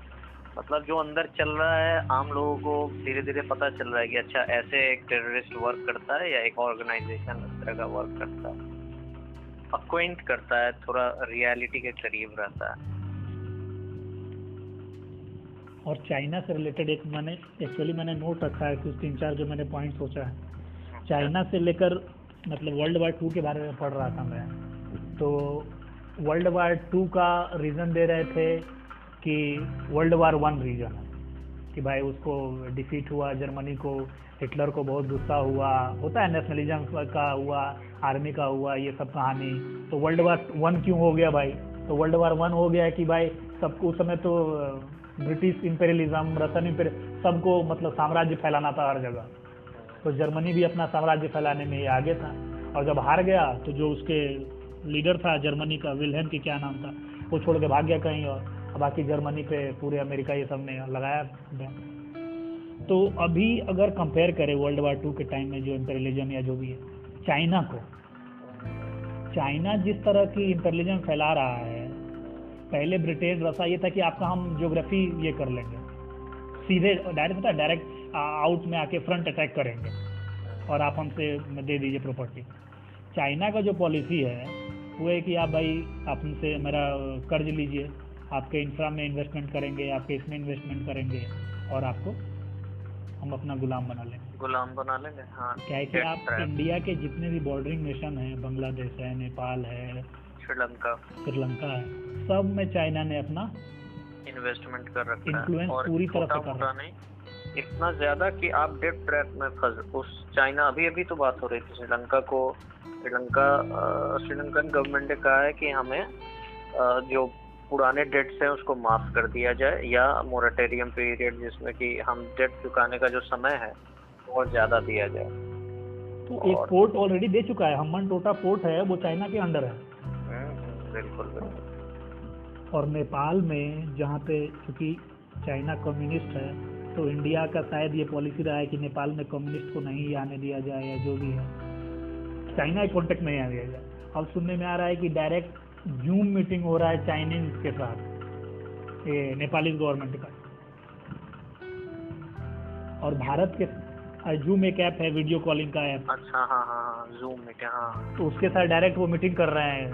नेपाल का लेकिन ये भी देखो कि जिस तरह से बीजेपी के फ़र्स्ट टर्म में दिया गया कि भाई फॉरेन पॉलिसी हमारी बहुत ही स्ट्रांग हो गई है यूएसए रसा हमारे प्राइम मिनिस्टर एक साल में 90 से परसेंट बाहर रहते हैं सब फॉरेन पॉलिसी से मिल लिए।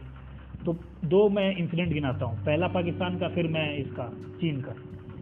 पाकिस्तान के साथ याद होगा जो काफ़ी न्यूज़ में हो गया था कि पीएम अचानक से पीएम चले गए हाँ जो कि अनहर्ड था कोई सुना नहीं था कि ऐसा कोई स्टेप ले सकता है।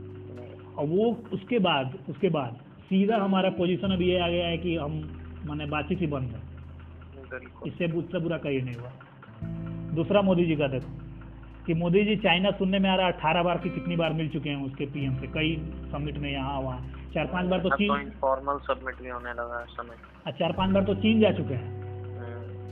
अब चाइना के साथ ये हो गया कि डोकलाम हो गया तो ये बॉर्डर हो गया, वहाँ हो गया। मैंने चाइना के साथ तो खैर पुराना रिश्ता रहा है और पाकिस्तान का दोनों पुराना रिश्ता रहा है। तो फिर हमारा मिस मैनेजमेंट कहाँ हुआ कि हमने सोचा कि नहीं, हम यहाँ सुधर सकते हैं। पाकिस्तान के साथ तो चलो मान लेते हैं कि उनका कल्चर हमारा, तुम्हारा मिलता है कल्चर तो थोड़ा सा होता है ना कि दुश्मनी है तो वो है वो है। हम कभी उसको गलत फंस जाते हैं। लेकिन चीन के साथ, चीन के साथ तो हमको कभी ये होना ही नहीं चाहिए कि चीन हमारा ये है। कभी सहयोगी बन सकता है या पार्टनर बन सकता है। कभी बन ही नहीं सकता है क्योंकि ना हम कल्चरली ये हैं ना लैंग्वेज हमारा ये। कल्चर तो देखो मिलता है साउथ एशिया में जितने भी हैं चीन पाकिस्तान नेपाल बांग्लादेश इसराइल सब मेरे को लगता है एक ही जैसे देश हैं। हाँ। एक दो पॉइंट लो तो कल्चर का माने जिस तरह का हमारा पेट्रियार की सोच है हमारा सोचने हाँ। का पेरेंट्स का जो हमारा गाना है सब बुद्धिज्म और हिंदुइज्म वगैरह काफ़ी मेल जोल खाता है। वो पूरी तरह यही है। लेकिन लैंग्वेज चाइना का, वहाँ की सोसाइटी वहाँ का स्टेट गवर्नमेंट वो सब सब बिल्कुल अलग है। गवर्नेंस तो वहाँ का माओ के टाइम से ही बहुत ही डिफरेंट है और चाइना हमेशा एक्सपेंशनिस्ट ही रहा है। एक्सपेंशन में बहुत ज़्यादा बिलीव किया है और देखो तो आजकल के दौर में कोई भी रिसोर्सफुल देश हमको लगता है कि कल, अगर आज से पच्चीस तीस साल या चालीस साल बाद इंडिया की जो इकोनॉमी है अगर इतनी अच्छी हो जाती है जीडीपी टेन परसेंट को परसिस्टेंटली क्रॉस करने लगता है और जो यंग पॉपुलेशन अभी सबसे ज़्यादा भारत का है हम्म, सारे देश में सबसे ज़्यादा यूथ भारत में जो परसेंटेज है वो धीरे धीरे घट जाएगा लेकिन अगले 25-30 साल तक जो है वो बूम करेगा जिससे प्रोडक्टिविटी बेहतर हो सकती है। हम्म, तो हमको तो लगता है कि इंडिया भी आज जैसे 370 हटा करके जम्मू कश्मीर को फॉर्मली एक इंटीग्रल पार्ट बना दिया और एक अकेला कॉन्स्टिट्यूशन के अंदर ले आया। वैसे ही ये एक बहुत बड़ा जंप था। इससे भी चाइनीज़ जो है बहुत ही, हमको लगता है कि डरे हुए हैं। कल को मान लो लद्दाख के ऊपर ऐसा कोई लॉ बना देता है। वैसे तो लद्दाख इंडिया का पार्ट है, लेकिन अक्साई चीन अक्साई चीन जिसको चाइना अपना बताता है या अरुणाचल प्रदेश जिस पर क्लेम करता है। तो चीन को थोड़ा डर भी है और चीन को ये भी पता है कि एलाई यूएस जो है सो चाइना को दबाने के लिए इंग्लैंड इंडिया का इस्तेमाल ज़रूर करेगा।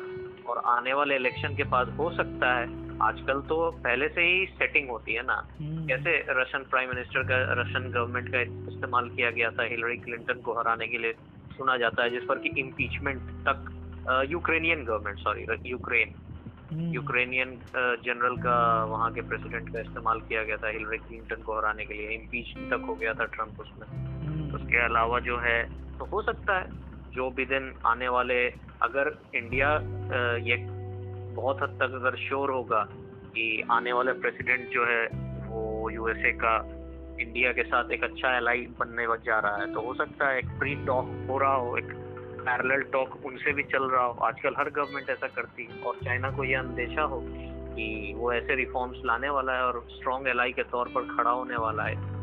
लेकिन चाहे जो भी हो, हम बाहर के एलाइज को कितना भी स्ट्रॉन्ग रखें लेकिन यूएसए जैसा नेशन किसी के साथ वन साइडेडनेस तो रखेगा नहीं। कभी नहीं। यूएसए का सिर्फ़ एक पॉलिसी है। जो मेरे हाँ। साथ है बस वही। वो हमेशा प्रॉफिट देखता है। यूएसए का कोई हाँ। माई बाप नहीं है कोई एलाई नहीं है यूएसए क्योंकि देखो तो अभी अभी ट्रंप डिस्परेशन में आके इंडिया के साथ इंडियन प्राइम मिनिस्टर के साथ बातचीत तो लगातार कर रहे थे। और वो भी ट्रंप का कोई भरोसा ही नहीं कर सकता है। नहीं नहीं ट्रंप का तो कोई भरोसा नहीं एच वन बी वीज़ा ले आया। बताओ। पर ये ले आया जिससे कि सबसे ज़्यादा इंडिया का नुकसान हुआ है। वो सोचो ईरान का हमारा तेल जो सप्लाई होता हाँ, है हाँ, उसको रोक दिया। फिर से सैंक्शन लगा दिया ना एक। अब बताओ। पास कर दिया रशा रशा से जो अभी अभी हमारी डील हुई इतने सारे एयरक्राफ्ट और इनकी। तो उसके बाद से परसों तरसों ही सैंक्शन लगाया है और उसमें इंडिया को भी नहीं बख्शा है। वो अभी भी इस बात पे कह रहा है कि नहीं इंडिया जो है वो ये उसके एलाइज मतलब इंडिया इंक्लूडेड किसी भी तरह का आर्म्स और एमिनेशन खरीद नहीं सकते हैं स्पेसक्राफ्ट नहीं खरीद सकते हैं और ईरान से तेल नहीं ले सकते हैं रशिया से तेल नहीं ले सकते अब ऐसे में कंट्री क्या करेगा? कंट्री में यही बात होती फिर यही बात होती है कि हम अपना मज़बूत करें। हाँ वही बात। और और चाइना जो है ऐसा चाहे मान लो कि इनको एलाई बना भी लेता है कुछ हद तक लेकिन चाइना जब आप नेबर ही हार जाएँगे अपने हम्म। अगर आप नेबर हार गए जिसको कि चाइना कम्प्लीटली इन्फ्लुएंस कर रहा है। पूरी पूरी तरह कर चुका है। हाँ। नेपाल गोली चला दे रहा है। मतलब ये कभी सोचा हुआ हम लोगों ने नेपाल गोली चला रहा है। हमारे सुनने में उत्तराखंड में एंटी इंडिया गाने बजा रहा है। और और कॉन्स्टिट्यूशन में जो बदलाव करके अभी अभी नेपाल काला पानी को अपना हिस्सा बना लिया। इंडियन गवर्नमेंट उसके बाद से कोई खबर भी नहीं है। पेपर वगैरह में किस तरह का प्रोटेस्ट इंडियन गवर्नमेंट उस पर ये कर रही है या अब वो कर लिया तो कर लिया पता नहीं वहाँ से फोर्सेस हटाए गए हैं या नहीं हटाए गए हैं या फोर्सेस और बढ़ा दिए गए हैं या नहीं बढ़ा दिए उस फ्रंट पे क्या चल रहा है?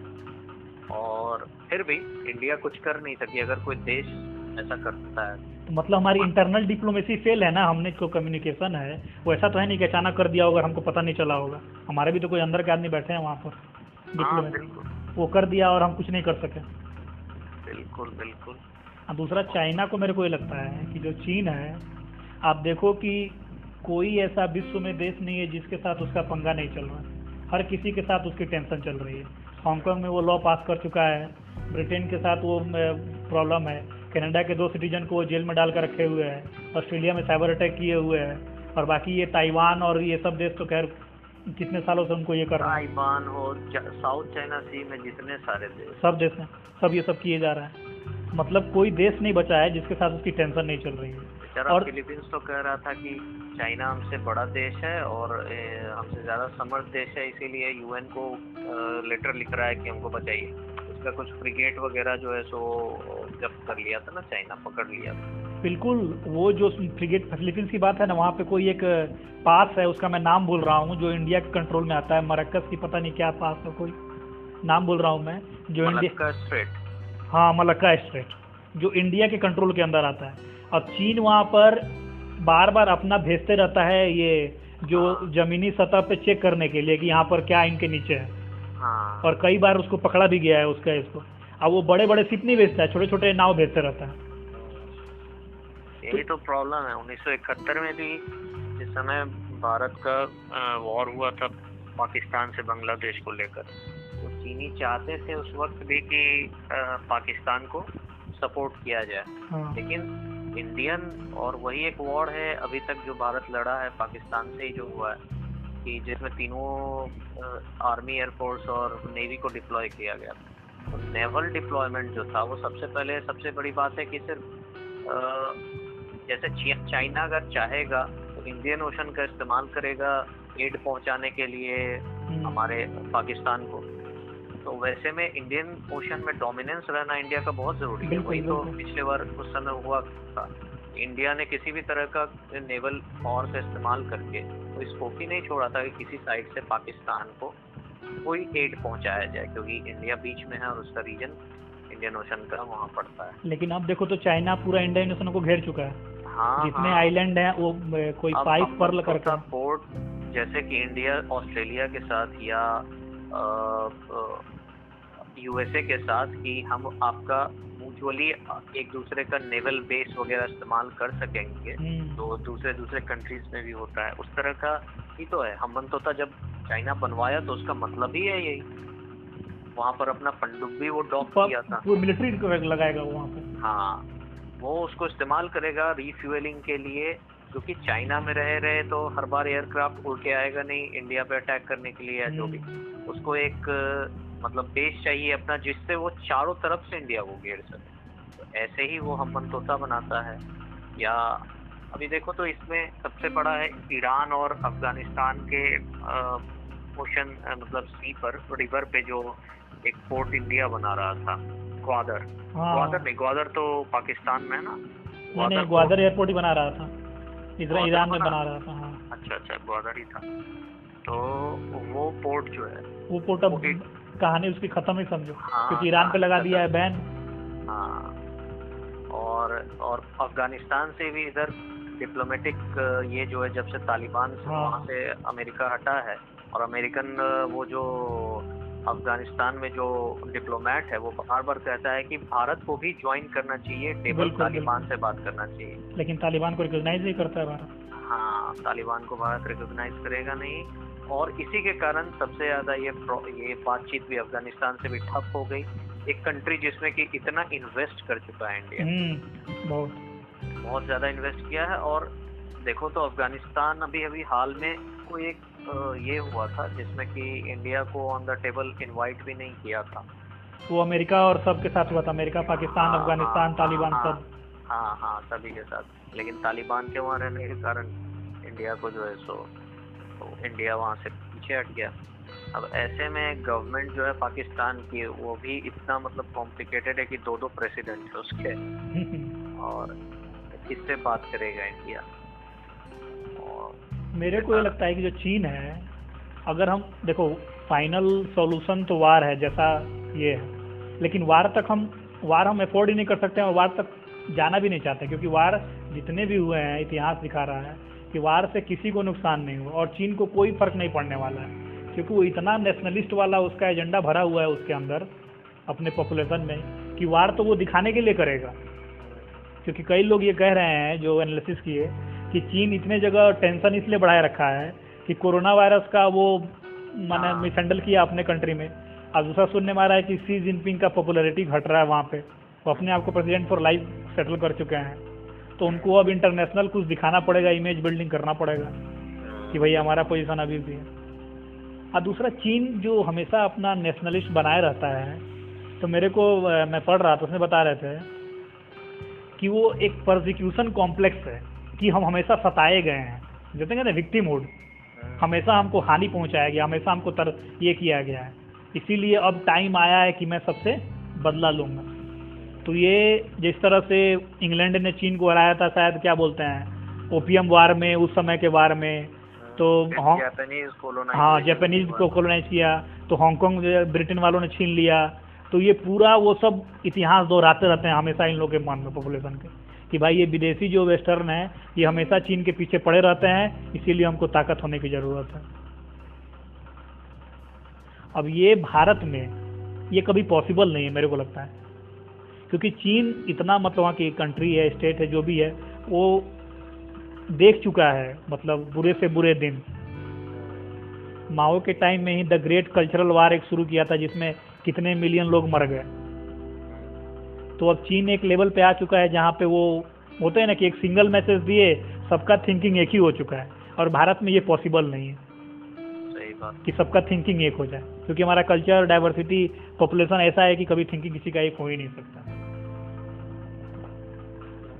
सही बात है और एक और टॉपिक में ये पहले ऑब्जर्वेशन बताता हूँ फिर तुम अपना राय देना।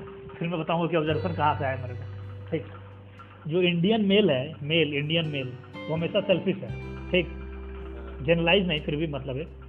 हाँ। Event during love making this is evident in film clip song text और दूसरा जो वीडियो ऑनलाइन अवेलेबल है, मैंने गाने से तो दिखता ही है कि भाई सेल्फी से उसको हमेशा अपने इंटरेस्ट की पड़ी है।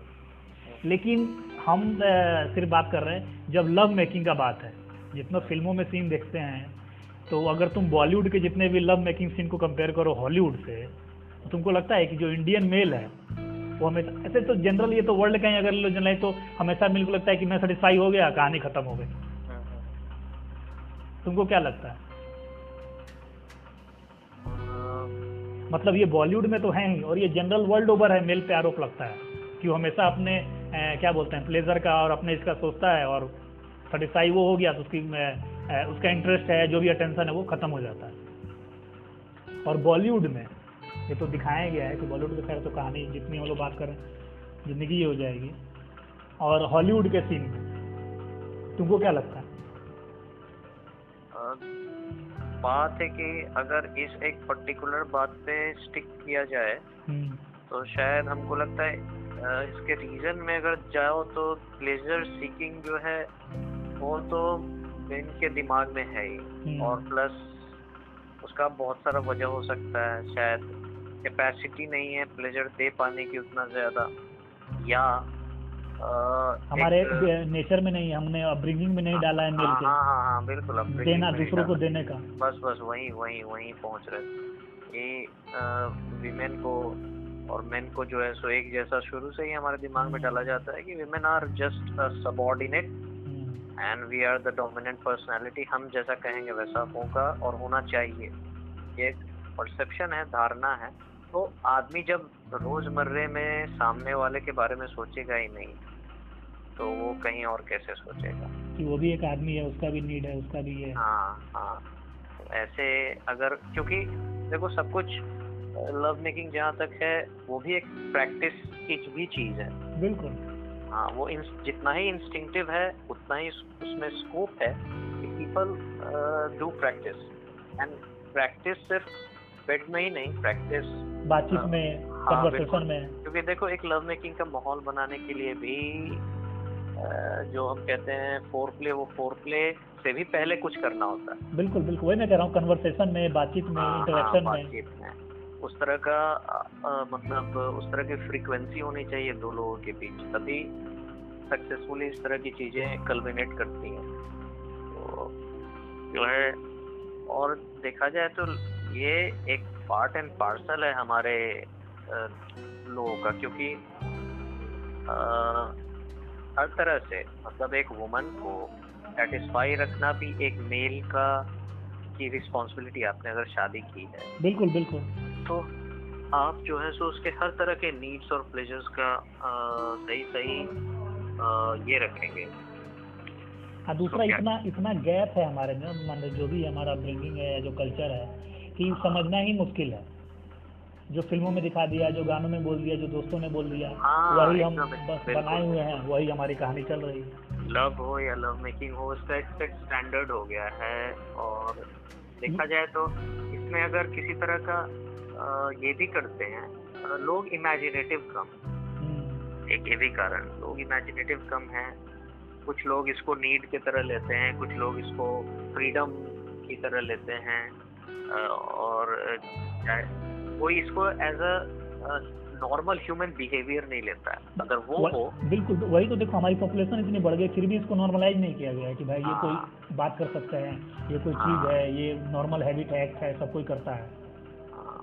पढ़ाई से लेके घर से लेके जो उसके अ, कोई भी है उससे कोई नॉर्मल नहीं है। ये अभी भी एक टैबू है जिसको भाई देख लो। हाँ वही बात है। और जब तक टैबू बना रहेगा तब तक उसके उसको लेकर के स्टीरियोटिपिकल थिंकिंग रहेंगी। स्टीरियोटाइप ही तो सब कुछ का मतलब बेस है प्रॉब्लम है एक्चुअल लेकिन देखो तो Stereotype. स्टीरियो का ये तो हो गया कि भाई नेगेटिव पॉजिटिव हाँ तो ये थॉट मेरे को आया कहाँ से? एक्चुअली मैं बहुत सारे वीडियो देख रहा था जो रिकॉर्डेड क्लिप में पॉन वाले जिसमें जो किए रहते हैं जो मैंने खुद ही किया है या वो भी किया है। तो जनरली चार मिनट या पाँच मिनट के। अब भाई मैं ये सोच रहा था कि उसमें किसी का भी मैंने जितना मैंने नाइन्टी परसेंट देखा सब में मैंने यही देखा, मेल आया, वो अपना शुरू हो गया। उसको कोई मतलब नहीं है कि जो सामने है, वो क्या है, किसमें है। और दूसरा मैं एक हो गया, ये प्लेजर होता है दूसरा, फ़िल्मों का ये बात कर रहा हूँ कंपेरिजन कपड़ों का देखो जब भी दो कैरेक्टर मेल और फीमेल लव मेकिंग कर रहे हैं तो मेल कितने कपड़े उतारता है और फीमेल कितने कपड़े उतारता है? फीमेल का देखना 90 परसेंट टाइम फ़िल्मों में देखो टोटल ओपन है। मतलब उनका सेवेंटी परसेंट क्लोथ ये कर दिए जाते हैं। वो तो खैर ये भी है कि वुमेन किस परस्पेक्टिव से वो शूटिंग किया गया है क्या स्टोरी लिखा है हाँ, वो भी है। और दूसरा मतलब हमारा ऑडियंस क्या है कौन पॉइंट ऑफ़ व्यू जो होता हाँ, है एक कौन फीमेल की बॉडी को जो है सो ऑडियंस ज़्यादा एंजॉय करेगी बसरते कि हम्म, मतलब ऑडियंस ज़्यादा एंजॉय करेगी इसका मतलब हम मान चुके हैं ना कि हमारा मेल है सिर्फ़। हाँ हाँ हाँ फीमेल हमारा कोई देखने वाली नहीं कोई नहीं देख रहा है फीमेल सब मेल ही है। इस तरह के कई छोटे छोटे हैं पॉइंट जो मैंने दिखते रहते हैं, लेकिन अगर सोचो तो लगता है कि इसका जो है कोर वो कई अंदर हमारे ही अंदर छुपा हुआ है, हमारे कल्चर में, हमारे बातचीत में। किस तरह से देखते हैं, किस तरह से सोचते हैं। वो कम्प्लीटली एक माइंड को साइक्ड अप कर देता है लॉक कर देता है, एक पर्टिकुलर थिंकिंग डायरेक्शन की तरफ़ ही जाती है। और वो खुले विचार वाली चीज़ें आती नहीं। हम सोच भी नहीं सकते हैं कि ऐसा होता है नहीं होता है क्या है। हाँ हमको हमें लगता है कि ऐसा ही होता है। बस वो एक प्रो, प्री प्रोग्राम्ड है और ऐसे ही चल रहा है। चलो आज के लिए तो बहुत हो गया। एक दो टॉपिक और हैं लेकिन चलो इससे बाद में बात करेंगे। एक नॉस्टैल्जिया का लेकर है कि आप नॉस्टैल्जिया को कैसे सेलिब्रेट करते हैं। आप गाने सुनते हैं जैसे कि अब मैं जब राजस्थान में था तो वहाँ का गाना वहाँ का फ़ूड लगता है साला कहाँ है कैसा है क्या है। लेकिन जब मैं तीन चार साल के बाद इधर मतलब आपने छोड़ दिया वो जगह तो आप वहाँ के रेडियो सुनते हो, आप वहाँ के गाने सुनते हो, आप वहाँ के खाने बनाते मतलब खाना आपको ही आता है। तो ये भले आप किसी भी प्लेस में, जैसे हम लोग का स्कूल है तो हमने सिक्स से ट्वेल्थ तक जो भी हमारा एक प्रोसेस है जर्नी है, लेकिन सबसे ज़्यादा अगर आप इंजॉय करें या इंजॉय मतलब याद करें तो हमारा क्लास सेवन एट है। क्लास इलेवन ट्वेल्थ का Seven. मैं वही सोच रहा था आज कि यार एक बात करेंगे आज की हर एक मतलब साल में माने क्लास सिक्स सेवन हर एक साल का कोई किस्सा हम लोग याद करेंगे कि कौन सा किस्सा सबसे मेमोरेबल है। फिर मैं सोचा कि यार मैं किसी से शुरू करूँ? क्लास सिक्स से शुरू करूँ क्लास ट्वेल्व से? फिर मैं सोचा क्लास सिक्स का तो मेरे को कई याद है। क्लास ट्वेल्व का साला एक भी नहीं याद है जबकि रिसेंट। क्लास ट्वेल्व है। जबकि रिसेंट क्लास ट्वेल्व मैं सोचा ये कैसे हो सकता है? तो ये ये तुमने एक्सपीरियंस किया है? हाँ हाँ बिल्कुल। घर में भी कभी अगर ज़िक्र होता है तो हम लोग class seven eight as a junior अपने आप को आज भी पहला फिगर याद आता है। बिल्कुल ये सही हम ऐसे जूनियर थे हमको ऐसे होता था वैसे होता था हम्म। ऐसे भागते थे ऐसे बचते थे या ऐसे उसी उसी पल को एंजॉय करते थे। सीनियर कहते थे कि याद करेगा। हम लोग सोचते थे कि इसको कौन याद करेगा? तो सबसे ज़्यादा मरता है। लेकिन उसके बावजूद जो है सच में वही सबसे ज़्यादा याद है वही इंसिडेंट सबसे ज़्यादा याद है।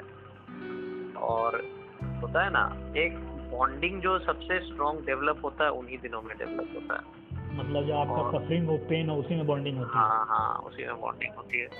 क्योंकि एक साथ सब लोग पनिशमेंट ले रहे हैं या ये कर रहे हैं एक एक के चलते सभी लोग पनिशमेंट ले रहे हैं तो उसको माफ़ कर देना या उससे किसी तरह का कोई डिसएग्रीमेंट नहीं रखना क्योंकि चल यार चल तू मेरे चलते खाया था आज हम तेरे चलते खा रहे हैं ये अनसेट अंडरस्टैंडिंग है। जो जो आपके अंदर बैठ जाता है और सिर्फ़ पनिशमेंट ही की बात नहीं है। सभी लड़के उस समय यंग होते हैं इनोसेंट होते हैं हम्म, घर से दूर होते हैं। हमारा माइंड उसमें बहुत ही इनोसेंट हाँ। इनोसेंट होता है तो और एक्सपीरियंस को बहुत जल्दी हमारे अंदर वो बैठ जाता है। बात का हाँ। भूल जाते हैं। भूल जाते हैं बिल्कुल बिल्कुल। कोई वैसी बात बैठती नहीं है। ईगो ईगो बहुत कम होता है। कि अरे यार यही ट्रेंड है यहाँ का और आदमी अडेप्ट कर जाता है उसमें डर हम्म। जाता है। तीन तीन चार चार लड़के एक बाथरूम में हम लोग नहाते थे और इसीलिए हम लोग को बचपन की बात ज़्यादा याद रहती है और ये सब की बात कम क्या? हाँ, उसके बाद तो लाइफ जैसे कि मतलब समझो कि रेगुलरिटी में भी हर दिन एक कुछ नया ही होता था। हम्म, आज कौन सा हाँ आज कौन सा सीनियर किस तरह बिहेव करेगा या कौन सा सिचुएशन किस तरह उभरेगा ये किसी को पता नहीं था। इंग्लिश स्पीकिंग कार्ड लेकर जाओ तो सीनियर का मूड पे डिपेंड करता है कि वो आज मुर्गा बनाएगा कि आज छोड़ देगा। हम्म। तो इस हाँ, तरह का छोट और दूसरा है कि आप फ़िल्म देख रहे हो आप फ़िल्म के बाद आपकी मुर्गा हाँ। बनने वाले हो। हाँ हाँ हाँ भाई दो घंटे तो एंजॉय कर लो। अपने आप में बहुत ज़्यादा मतलब लाइफ वैसे ही जीना भी चाहिए। आ, ये जान रहे हैं कि हम मुर्गा बनने वाले हैं लेकिन ढाई घंटे पिक्चर एंजॉय कर लो। लेकिन- के हंस रहा है। हाँ लेकिन वो रेट धीरे धीरे हो जाता है कि आपने शुरुआत जब फ़िल्म का हुआ हाँ। तब लगता था कि अरे चलो मज़े लेकिन जब हाँ। डिनर के बाद आप फ़िल्म खत्म होने के बाद फ़िल्म खत्म होने वाली होती थी तब हाँ, धीरे धीरे आपका हैप्पीनेस से आपका मूड दूसरी तरफ़ ये हो रहा है शिफ्ट हो रहा है। हाँ, और दूसरा हम लोग जब मई में आए थे तो नहीं आया था। तो ये बात कार में जब आगे डिस्कस कर रहे थे कि जो नाइन्थ या टेंथ क्लास में थे हम लोग कि जो हम लोग को एक पॉर्न देखने के चलते नहीं सबको हाँ, ये हुआ था वो सब हुआ था। तब अब अगर हम रिट्रोस्पेक्टिव बाद में उस इंसिडेंट को देखें इवेंट को देखें कि वो कितनी छोटी सी घटना थी। हमने एक फॉर्म देखा था कोई मतलब किसी का मर्डर या कोई। इलीगल एक्टिविटी नहीं कर लिया था। उसके चलते हम लोग को अगर कंपेयर करो कि पनिशमेंट या जो एक मतलब क्या उसको बोलते हैं? मैन हैंडलिंग मास नहीं नहीं जो हमारे अंदर वो हिस्टीरिया एक होता है ना क्रिएट किया गया था हाँ। कि हमने साला जैसे मतलब एक होता है ना जेनोसाइड कर दिया क्लिप पूरा हाँ। मतलब तबाही कर दिया उल्टा पलट कर दिया हमने। बिल्कुल। मतलब जिस तरह का हमारे अंदर जो होता है डर बैठा वो हाँ, क्रिएट किया। कि हमने ये किया क्या? है वही तो। जबकि बाहर देखो तो ऐसा कुछ होता नहीं है। कोई मानने को तैयार नहीं होगा कि इसके चलते आदमी को ये सब हो सकता है। बाद में भले कितने रेस्टिकेट हुए और एक्सपायर हुए लेकिन उससे कोई फ़ायदा नहीं ना है। वो हमारे जो होते हैं ना कि भाई वो तो डिपेंड करता है कि आपका कितना सेंसिटिव है या कि आप याद करते हो। लेकिन वो देखो तो अगर सही मायने में कोई सीनियर अगर उसको गलत लेता तो इंडिविजुअल जो एक्ट में पकड़ा गया था वो उसको समझा भी सकता था कि देखो ये तुम्हारे लिए किस तरह से सही है और किस तरह से सही नहीं है।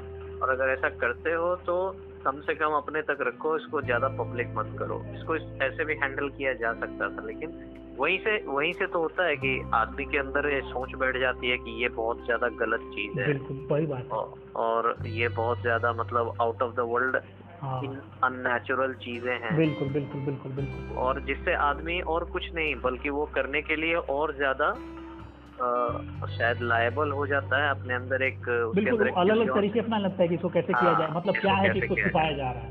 हाँ। और दूसरा मैं वही सोच रहा था कि मान लो उसमें हम लोग एट या नाइन क्लास में थे हमारी उम्र पंद्रह साल या चौदह साल जो भी हो जो हमारे सीनियर थे वो तो हमसे सीनियर थे ज़्यादा दिमाग था वो लोग ऐसे अब देखा जाए तो लगता है कि यार इलेवन ट्वेल्थ में क्या दिमाग होता है सब तो वही जो एक जो माहौल है वो सब उसी में फंसे होते हैं। एक किसी का हमारा बाहर का थिंकिंग ही कुछ नहीं है सब वही सोचते हैं। फिर भी अगर देखो कि आप हमसे सीनियर हो इलेवन ट्वेल्थ में हो जो आपकी भी थिंकिंग यही है जबकि आप लोग रोज क्लिप देख रहे हो आप लोग रोज वही काम कर रहे हो। इन लोगों ने गलत कर लिया। तो मेरे को लगता है कि उनका वो एंगल सोचने का था कि ये लोग सीनियर ही तो थे वही तो क्लास कहते जो क्लास टेंथ वगैरह में शायद पकड़े गए थे वहाँ असेंबली हॉल में देखते हुए। और वो भी मास लेवल पे। हम्म। हाँ दूसरा एक और इंसिडेंट मेरे को कहते लेकिन ये पर्सनल है चीज़ ये नहीं कि याद नहीं मतलब नहीं पता कि मैंने रोशन टोप्पो को शायद एक लाख एक लात मार दिया था याद है? जो बाद में मेरे को सागर नैनन जी ने बुलाकर और कि, और सोनी जी भी थे कि सागर दोनों थे उन्होंने कई लात मारे थे। तो मेरे को ये कॉन्सेप्ट ऑफ़ पनिशमेंट बाद में समझ में नहीं आया कि भाई मैंने किसी को एक थप्पड़ अगर मारा है या एक लात मार दिया। आप तो, के हाँ। उसी चीज़ को मेरे सामने मेरे साथ दस बार कर रहे हैं तो आप कैसे उसको जस्टिफाई कर रहे हैं? दूसरा आप जज हैं। आप जज बन रहे हैं ना। पनिशमेंट दे रहे तो आप जज हैं हाँ, अथॉरिटी हैं। तो आप ये किस तरह का पनिशमेंट है कि आप किसी का मर्डर किया तो दस का और मर्डर कर दिया? हम्म, तो ये किस तरह का पनिशमेंट है? ये बात मेरे को तब भी खराब लगा था कि ये मतलब किस तरह का है? मुर्गा बनाया था मतलब तब तक मेरे को ठीक था। ये अपॉर्चुनिटी है कि किसी का अगर उनको लगता है कि किसी को लात मार किसी का डिग्निटी कम किया गया है तो हम्म, आपको ये साबित करना चाहिए ना कि अगर तुमको किसी बात पर बहुत ज़्यादा गुस्सा है किसी व्यक्ति से बहुत ज़्यादा गुस्सा है तो उसका सही तरीका और तरीका क्या होना चाहिए? वो बात समझा कर भी किया जा सकता था। वो बात अगर ये बताकर भी किया जाता कि अगर हम सिर्फ़ इतना इमेजिन ही करा दिया जाता कि अगर हम तुमको अभी पाँच इस तरह के किक्स मारे तो तुमको कैसा फील होगा? तो आदमी को ज़्यादा समझ में आ जाता ये बात। लेकिन यही लगता है कि यार वो लोग भी कितना उन लोग का ग्रोथ है माइंड का कितना ओपन थिंकिंग हाँ। देखो सीनियरिटी जूनियरिटी जो हमारे इसमें था हम लोग उसको इंजॉइंग तौर पे लेते थे।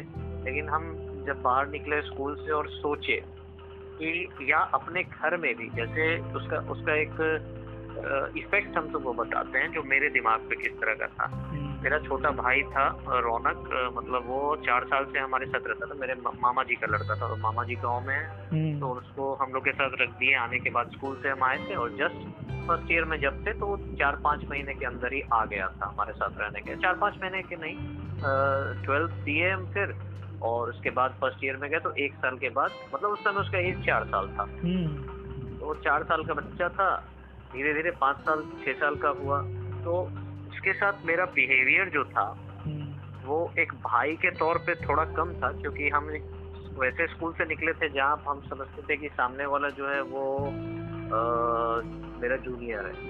तब उसको अगर हम कोई बात बता रहे हैं तो उसको मानने की। हम्म, लेकिन वो बच्चा एक तो वो छोटा सा बच्चा है ऊपर से उसके पास वो तो अपने तरफ़ से एक भाई को देख रहा है। हम्म, वो किसी सीनियर को नहीं देख रहा है।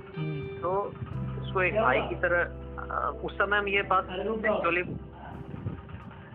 डिफ्रेंशिएट नहीं कर पाते थे कि मेरे बिहेवियर में ऐसा एक भी एक बिहेवियर आ रहा है इसके लिए।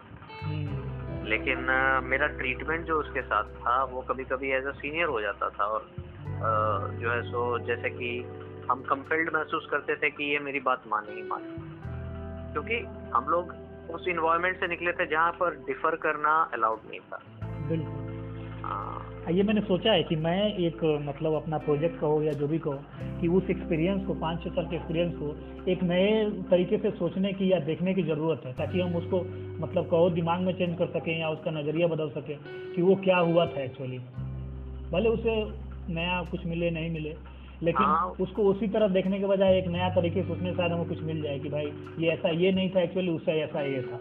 हाँ, क्योंकि बाद में लोग एक बार शाह सर से हम लड़ भी गए थे इस बात पे कि शाह सर ये कह रहे थे हम्म, कि सारे सेवेंथ क्लास का एक जगह बेड होगा और उस रूम में होगा जहाँ इलेवेंथ या ट्वेल्थ क्लास नहीं रहेंगे इलेवेंथ क्लास पर्टिकुलरली और जब तुम ये कैप्टन तब? हाँ हाँ। हाँ। तो हम इस बात के लिए उनसे ये भी किए थे कि नहीं ऐसा तो डॉर्मेट्री में होता नहीं ये नहीं होता वो नहीं होता। और बहुत बातें आगे बढ़ी थी उन्होंने कहा कि जो है तुम लोग जो है तो एक छोटे बच्चे का ऐसे कैरेक्टर असैसिनेशन और क्या क्या टर्म थोड़ा फाड़ी फाड़ी भी फेंके थे वो हाँ। कि इंडिविजुअलिटी खत्म हो सकता है और उसके साथ अगर इस तरह का उसको किया जाए तो।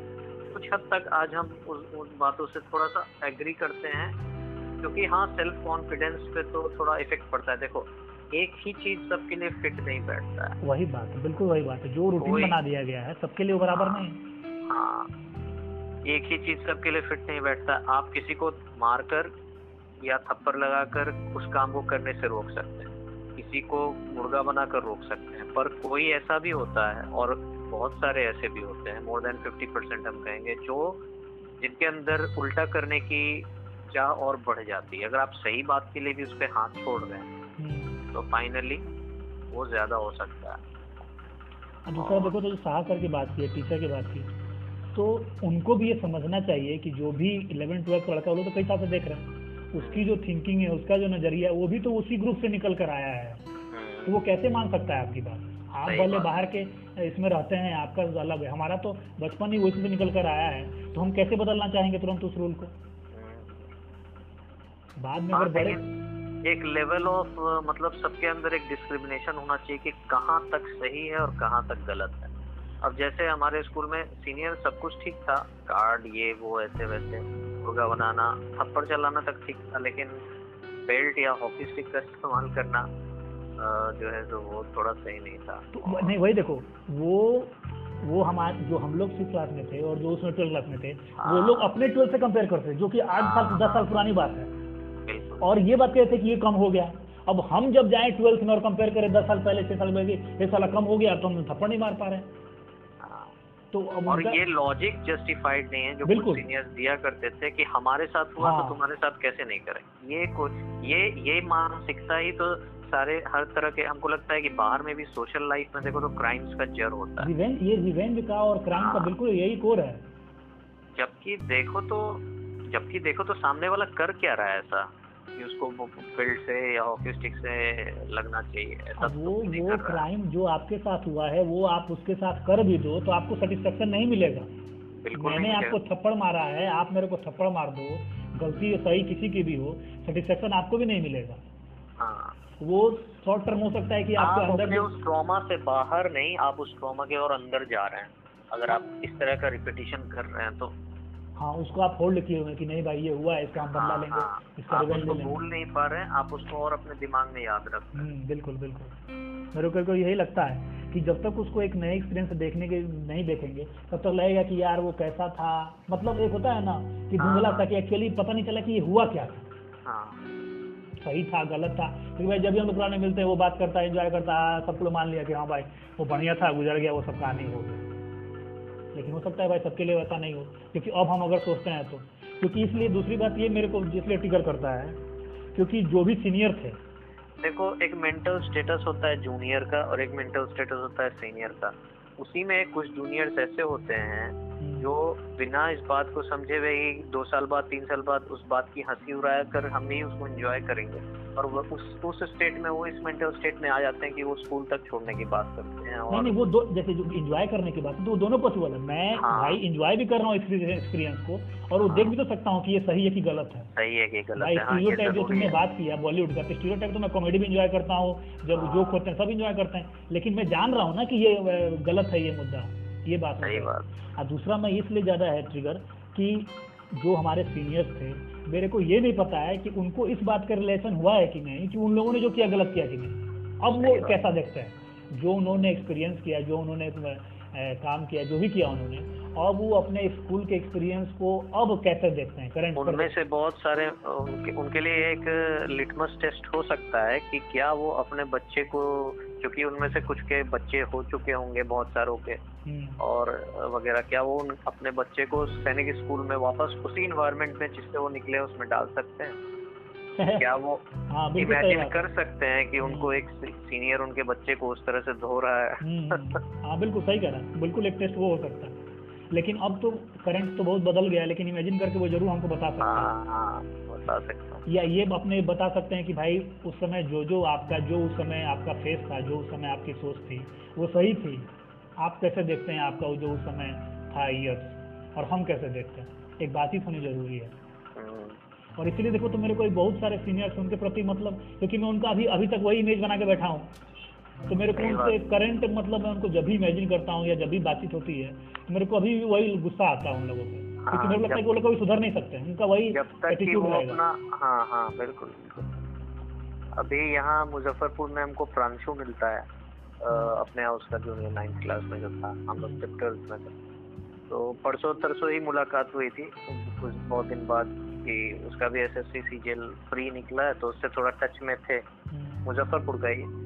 तो उसके उसके साथ भी वही है। यहाँ पर कोई खास वैसा दोस्त वगैरह नहीं है। हम्म, तो स्कूल के हम थे तो उसको पता चला कि हम ये रहते हैं तो कांटेक्ट में हैं। तो वो आज भी हमसे इतना फ्रीली क्यों मिल लेता है? मतलब हर तरह से वैसे ही रिस्पेक्ट करता है यस सर हम्म, हम्म, और सब कुछ सब कुछ वही है। और वो लड़का भी वैसा ही था। थोड़ा उसका भी है कि हाँ यार उस तरह का है कि मतलब रिस्पेक्ट देता है। लेकिन वो मेरे बिहेवियर के अकॉर्डिंग भी वो ये करता है कि वो हमसे मिल बिल्कुल वही कह रहा हूँ कि आपके बिहेवियर से इन्फ्लुएंस है ना कि हमको स्कूल में एक स्ट्रक्चर दिया गया सीनियर जूनियर है तो हाँ। नहीं वो फोर्सली करना है हमको। मैं वही बात कह रहा हूँ कि कोई भी मैं अपना सीनियर गिना लूँ मैं किसी सीनियर को नहीं गिन सकता जिनको मैं रियली में रेस्पेक्ट करता हूँ। हम्म, एक दो का नाम छोड़ दिया जाए रफ़ी जी थे जो हम लोग थे सेवेंथ की सिक्स में थे। सेवेंथ में थे तो ट्वेल्थ में। हाँ रफ़ी जी थे। नहीं तो बहुत बहुत अब तो नाम नहीं आता रहे तो जितने मैं गिनता हूँ मैं सबको लगता है कि उनका वही इमेज बना हुआ है। क्योंकि अभी हाल में कुछ दिन पहले दिनेश से बात हो रही थी। तो वो कह रहा था कि दो तीन सीनियर कांटेक्ट में है उसके। मैं बोला कि यार वो लोग जहाँ भी होंगे ना, उनका मेरे को लगता है कि वही नेचर होगा। और दूसरा मैं वही बताया ना, वो घटना, वो वो वाली, हम लोग ट्रेन कार में बात कर रहे थे। तो कोई मिला नहीं मेरे को बात करने के लिए।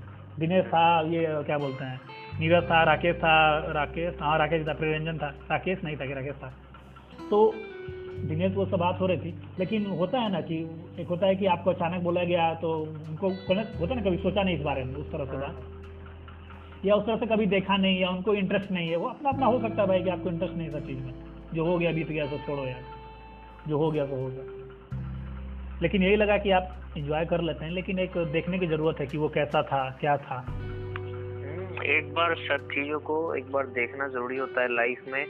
तो मतलब मतलब सही गलत के परस्पेक्टिव मतलब सिंपली कि वो चीज़ थी तो क्या चीज़ थी? हाँ क्योंकि उस समय हम कैसे थे? हाँ, आ, क्या क्या हमारी सोच थी भाई? हम तो बाहर से कहीं आए नहीं जो हमारा अंदर ही सब इन्फ्लुएंस हुए स्कूल में। चलो यही सब मैंने भी ये सोचा कि इसको बात यही लास्ट में करना था किस्से वाली लेकिन बात ये वाली हो गई तो अच्छा हुआ। क्योंकि मैंने सोचा है कि यार इसको एक बार बात करके सबसे पता चले कि अब उसके बारे में लोग क्या सोचते हैं। जो था वो गलत था। मतलब गलत सही क्या है? सब तो अपना अपना टाइम का ही बात है। क्योंकि अब नए टाइम से देखें तो हर चीज़ पुराना गलत लगेगा भाई कि लोग कैसे कर सकते थे? सती प्रथा या कोई भी चीज़। लेकिन एक और स्कूल का एस्पेक्ट है एक और चीज़ कॉमनली देखे हैं लड़कों में हम लोग का जो बैचेस है हम्म, अपने सर्कल में भी खास करके कि जितने हम लोग दस ग्यारह बारह अपने हाउस में थे दस ग्यारह और उसके अलावा भी जो चार पाँच दूसरे हाउस के लड़कों से जो क्लोजनेस हुआ पांडे था या हम्म, विवेक था और तुझको वो था क्या नाम है? मोनीश है। हम्म, दीपक रंजन दीपक रंजन है। सब सब में एक चीज़ और है कि सब आज देखो तो लगभग सब वेल सेटल्ड और ये सब आज से तीन चार साल पहले से ही है। लेकिन फिर भी कॉलेज लाइफ भी बिताया बाहर का सब है। हम्म, लेकिन सबका जो है सो एक मिनट एक हम्म, सब हम लोग स्कूल में कोविड वगैरह नहीं होने के कारण जो है सो अ, किसी का तुम सुनेगा नहीं कि गर्लफ्रेंड वगैरह या फिर किसी की रही भी तो जैसे विवेक हुआ विकास भी गौतम हाउस। हम्म, सब एक लिमिट तक धोखा ही खाया बेचारा। मतलब सेटल कोई किसी के साथ वैसा नहीं हुआ फाइनल और देखो तो मैक्सिमम का हमको लगता है कि कोई इस तरह का मांजरा हुआ भी नहीं। सही कह रहा है जिसका लॉन्ग टर्म रिलेशनशिप या उस तरह कुछ हाँ रहा हो। कुछ वैसा नहीं रहा। जो हुआ भी होगा तो शायद चिटपुट पता नहीं ये भी एक कारण है। नहीं नहीं बिल्कुल कारण है। बिल्कुल एक लड़की हाँ मतलब एक एज में जो कंफर्ट लेवल होना चाहिए किसी फीमेल के साथ। आज भी हम भी सोचते हैं तो जैसे हम किसी लड़की से बात कर रहे हैं तो हमको ऐसा महसूस होता है कि हम कुछ और कर रहे हैं। हाँ ये कुछ- कोई नया चीज़। हाँ ये कोई नया चीज़ है जो कि हम एक्सपीरियंस ही नहीं किए बिल्कुल सही कह रहा हूँ। तो आज भी जो है सो मतलब तुमको ऐसा लगेगा तुम सही रहोगे कॉन्फिडेंट रहोगे सब रहोगे लेकिन अंदर से एक डिफरेंट फीलिंग आता ही है एक एडिशनल फीलिंग मतलब लगता है ये नॉर्मल नहीं है कुछ अलग है। हाँ हाँ ये कुछ अलग है। या तो ये बहुत अच्छा है या तो ये बहुत ये जबकि एकदम नॉर्मल फीलिंग होना हाँ जबकि ये नॉर्मल होना चाहिए हाँ हम ह्यूमन टू ह्यूमन बात कर हैं। रहे हैं। इस कारण से और देखो तो इसीलिए हम फीमेल साइकोलॉजी को समझ नहीं पाते हैं ना। क्योंकि एक लंबे समय तक किसी तरह का कोई यही नहीं होता है। या तो तुम अपने फैमिली मेंबर को ही देख सकते हो। हम्म, और वो वो फैमिली मेंबर भी तुम्हारी बहन होगी तो उसका वैसा कोई लड़कों जितने लड़कों से जो है लड़कियों का तो और ज़्यादा हमारे जैसे फैमिलीज़ में हाँ, कम इंटरेक्शन होता है। वो तो ऐसे बाहर के स्कूल्स में हैं रही हैं उसके बावजूद उनका एक मेंटल सेटअप ही बुना गया है कि नहीं ऐसा ही सब है सही कह। रहे हाँ। तो जिसके कारण हम लोग को साइकोलॉजी डिफरेंट एक समझो तो एक डायमेंशन ही ब्लॉक है जहाँ कितने सारे पॉसिबिलिटीज हो सकती हैं। पर्सनैलिटी इम्प्रूवमेंट या डेवलपमेंट का कि तुम नए नए लोगों से मिल सकते हो क्योंकि हर आदमी अलग है और तुम क्या कर रखते हो कि एक एरिया एरिना ही बंद कर चुके हो कि जिधर से कोई आदमी नया तुम्हारे साथ जुड़ेगा तुमको उसकी सोच का पता चलेगा या किसी भी तरह का। बिल्कुल अब कोई भी कॉन्वर्सेशन होता है बातचीत होती है इंटरेक्शन होता है तो ज़रूरी नहीं है कि कुछ उसका आउटपुट निकले। हाँ बिल्कुल। बिल्कुल वो बातचीत बातचीत हो सकती दो मिनट का हो चाहे दो घंटे का हो। हाँ। कोई ज़रूरी नहीं कि उसका कुछ निकले ही एंड रिज़ल्ट एंड रिज़ल्ट कोई मटेरियल टर्म्स में नहीं निकलेगा लेकिन हाँ। साइकोलॉजिकल टर्म्स में वो तुमको बेहतर बना सकता है। तुम्हारा तुमको। इज़्ज़त कर सकता है तुमको बहुत ऐसा चीज़ है अनदेखा चीज़ जो आदमी रोजमर्रे में अन- अनदेखा करता जाता है जो उसके लिए ज़रूरी है नेसेसरी है। बिल्कुल एक नया पॉइंट ऑफ़ व्यू मिल सकता है आपको। हाँ एक नया पॉइंट ऑफ़ व्यू मिल सकता है। और ये सब जो है सो तुम देखो ना आज अगर हमको तुमको ऐसे किसी लड़के को जिसका ज़्यादा इंटरेक्शन फीमेल से नहीं है उसको अचानक से उसके साथ डायरेक्ट कंपटीशन में ला दिया जाए। ऐसे तो लोग कैंडिडेट्स अलग अलग एग्जामिनेशन अलग अलग देते हैं। हम्म, लेकिन हम लोग फिर भी थोड़ा मॉडरेटेड हैं हम लोग सबके साथ मॉडरेटली बिहेव भी करते हैं तो शायद हम लोग सही रहे। लेकिन फिर भी तुम तुम पर एक एक्स्ट्रा एडेड प्रेशर होगा कि इस कंपटीशन में पीछे नहीं आना है। हम्म, जबकि वही एक लड़का हो एक ये और है भाई है भाई अच्छा खेलता है यार ये करता है। लेकिन शायद एक लड़के के लिए एक लड़की को अप्रिशिएट करना जो कि उन लोग से दूर रहा है जो कि उनकी कैपेबिलिटीज से सही तरीके से वाकिफ नहीं है। तो हम्म, सिंपल सी बात है कि उस पर पेट्रियार्किकल या सोशल जो प्रेशर और थिंकिंग है वो ज़्यादा हावी रहेगा। और वो कभी उसको देख नहीं पाएगा कि वो एक्सेल कर रहा है। जैसे हम लोग टीटी वगैरह खेलते थे लेकिन हम लोग कितनी लड़कियों को जानते हैं हमारे आसपास में जो टीटी की अच्छी प्लेयर है। कोई नहीं। कोई नहीं अगर अपने पॉपुलेशन को रख क्योंकि हमारा इंटरेक्शन ही नहीं है। शायद कोई ना कोई हमको मिल जाए जैसे कि लड़कों में से कोई मिल जाता है हमारी तरह सोचने वाला हम्म। या इस तरह का। तो समझो कि तुम्हारे जहाँ पर एक दो अच्छे दोस्त लड़कियाँ भी हो सकती है वहाँ कोई दोस्त ही नहीं है जो लड़की है। सही बात है। और एक पूरा डायमेंशन अचानक से ऐसे लड़कों की शादी होती है तब वो लड़की के बारे में जानते हैं और फिर क्या करते हैं? उनमें भी अपने उन घर की ही लड़कियों को ढूंढना शुरू कर देते हैं। बिल्कुल बिल्कुल। वही देखना चाहते हैं जो उन्होंने देखा है अपने हाँ जो उन्होंने देखा है। तो सिंपल सी बात है कि हर चीज़ में वो डोमिनेशन और ये एटीट्यूड क्योंकि माँ बहन सब पे बच्चा जब बच्चा होता है तो भी हावी होता है भाई होता है तो भी हावी होता है बड़ा हो जाता है। थोड़ा बहुत तो रहता ही है क्योंकि उसको ट्रीटमेंट ही वैसा मिला है। सही बात है इंटाइटलमेंट है वो जो ज़िंदगी भर चाहता है। भाई अभी हाँ। व्हाइट और ब्लैक का जो अमेरिका में चल रहा है वो तो उसी का है ना। उनको डर है कि हमारा ये चला जाएगा। हाँ प्रिविलेज खत्म हो जाएगा। प्रिविलेज खत्म हो जाएगा अमेरिकन पॉलिटिक्स को मैं कुछ दिन फॉलो कर रहा था कुछ दिन कुछ महीने ये चुनाव चल रहा था कोरोना वायरस उसके पहले। अच्छा। लेकिन उसके बाद से अब ये वायरस आ गया तो पॉलिटिक्स तो पीछे हो गया। लेकिन देखो तो जब से ये ट्रंप आया है जितने भी अमेरिकन पॉलिटिक्स हैं या मैंने जितने भी न्यूज़ चैनल है मीडिया है उनका 24 फोर आवर कवरेज ट्रंप का है। हाँ। वो प्रिंट है चाहे रिटर्न है मीडिया है, है डिजिटल है सबका कवरेज ट्रंप का है। वही तो एक दिन हमको ये देखना पड़ा कि जो बिदेन का ऐसे भी जो जो दूसरा कैंडिडेट होता है लेकिन देखा जाए तो हिलरी क्लिंटन के रिस्पेक्ट में उस समय के जो पेपर भी पढ़ते थे या करंट अफेयर्स पढ़ते थे तो जितना हिलरी क्लिंटन के बारे में पता था या उसके विचारधारा के बारे में हम्म, उतना जो बिदेन के विचारधारा के बारे में एक दिन तो हमको सर्च करना पड़ा जो बिदेन को हाल की ही बात है।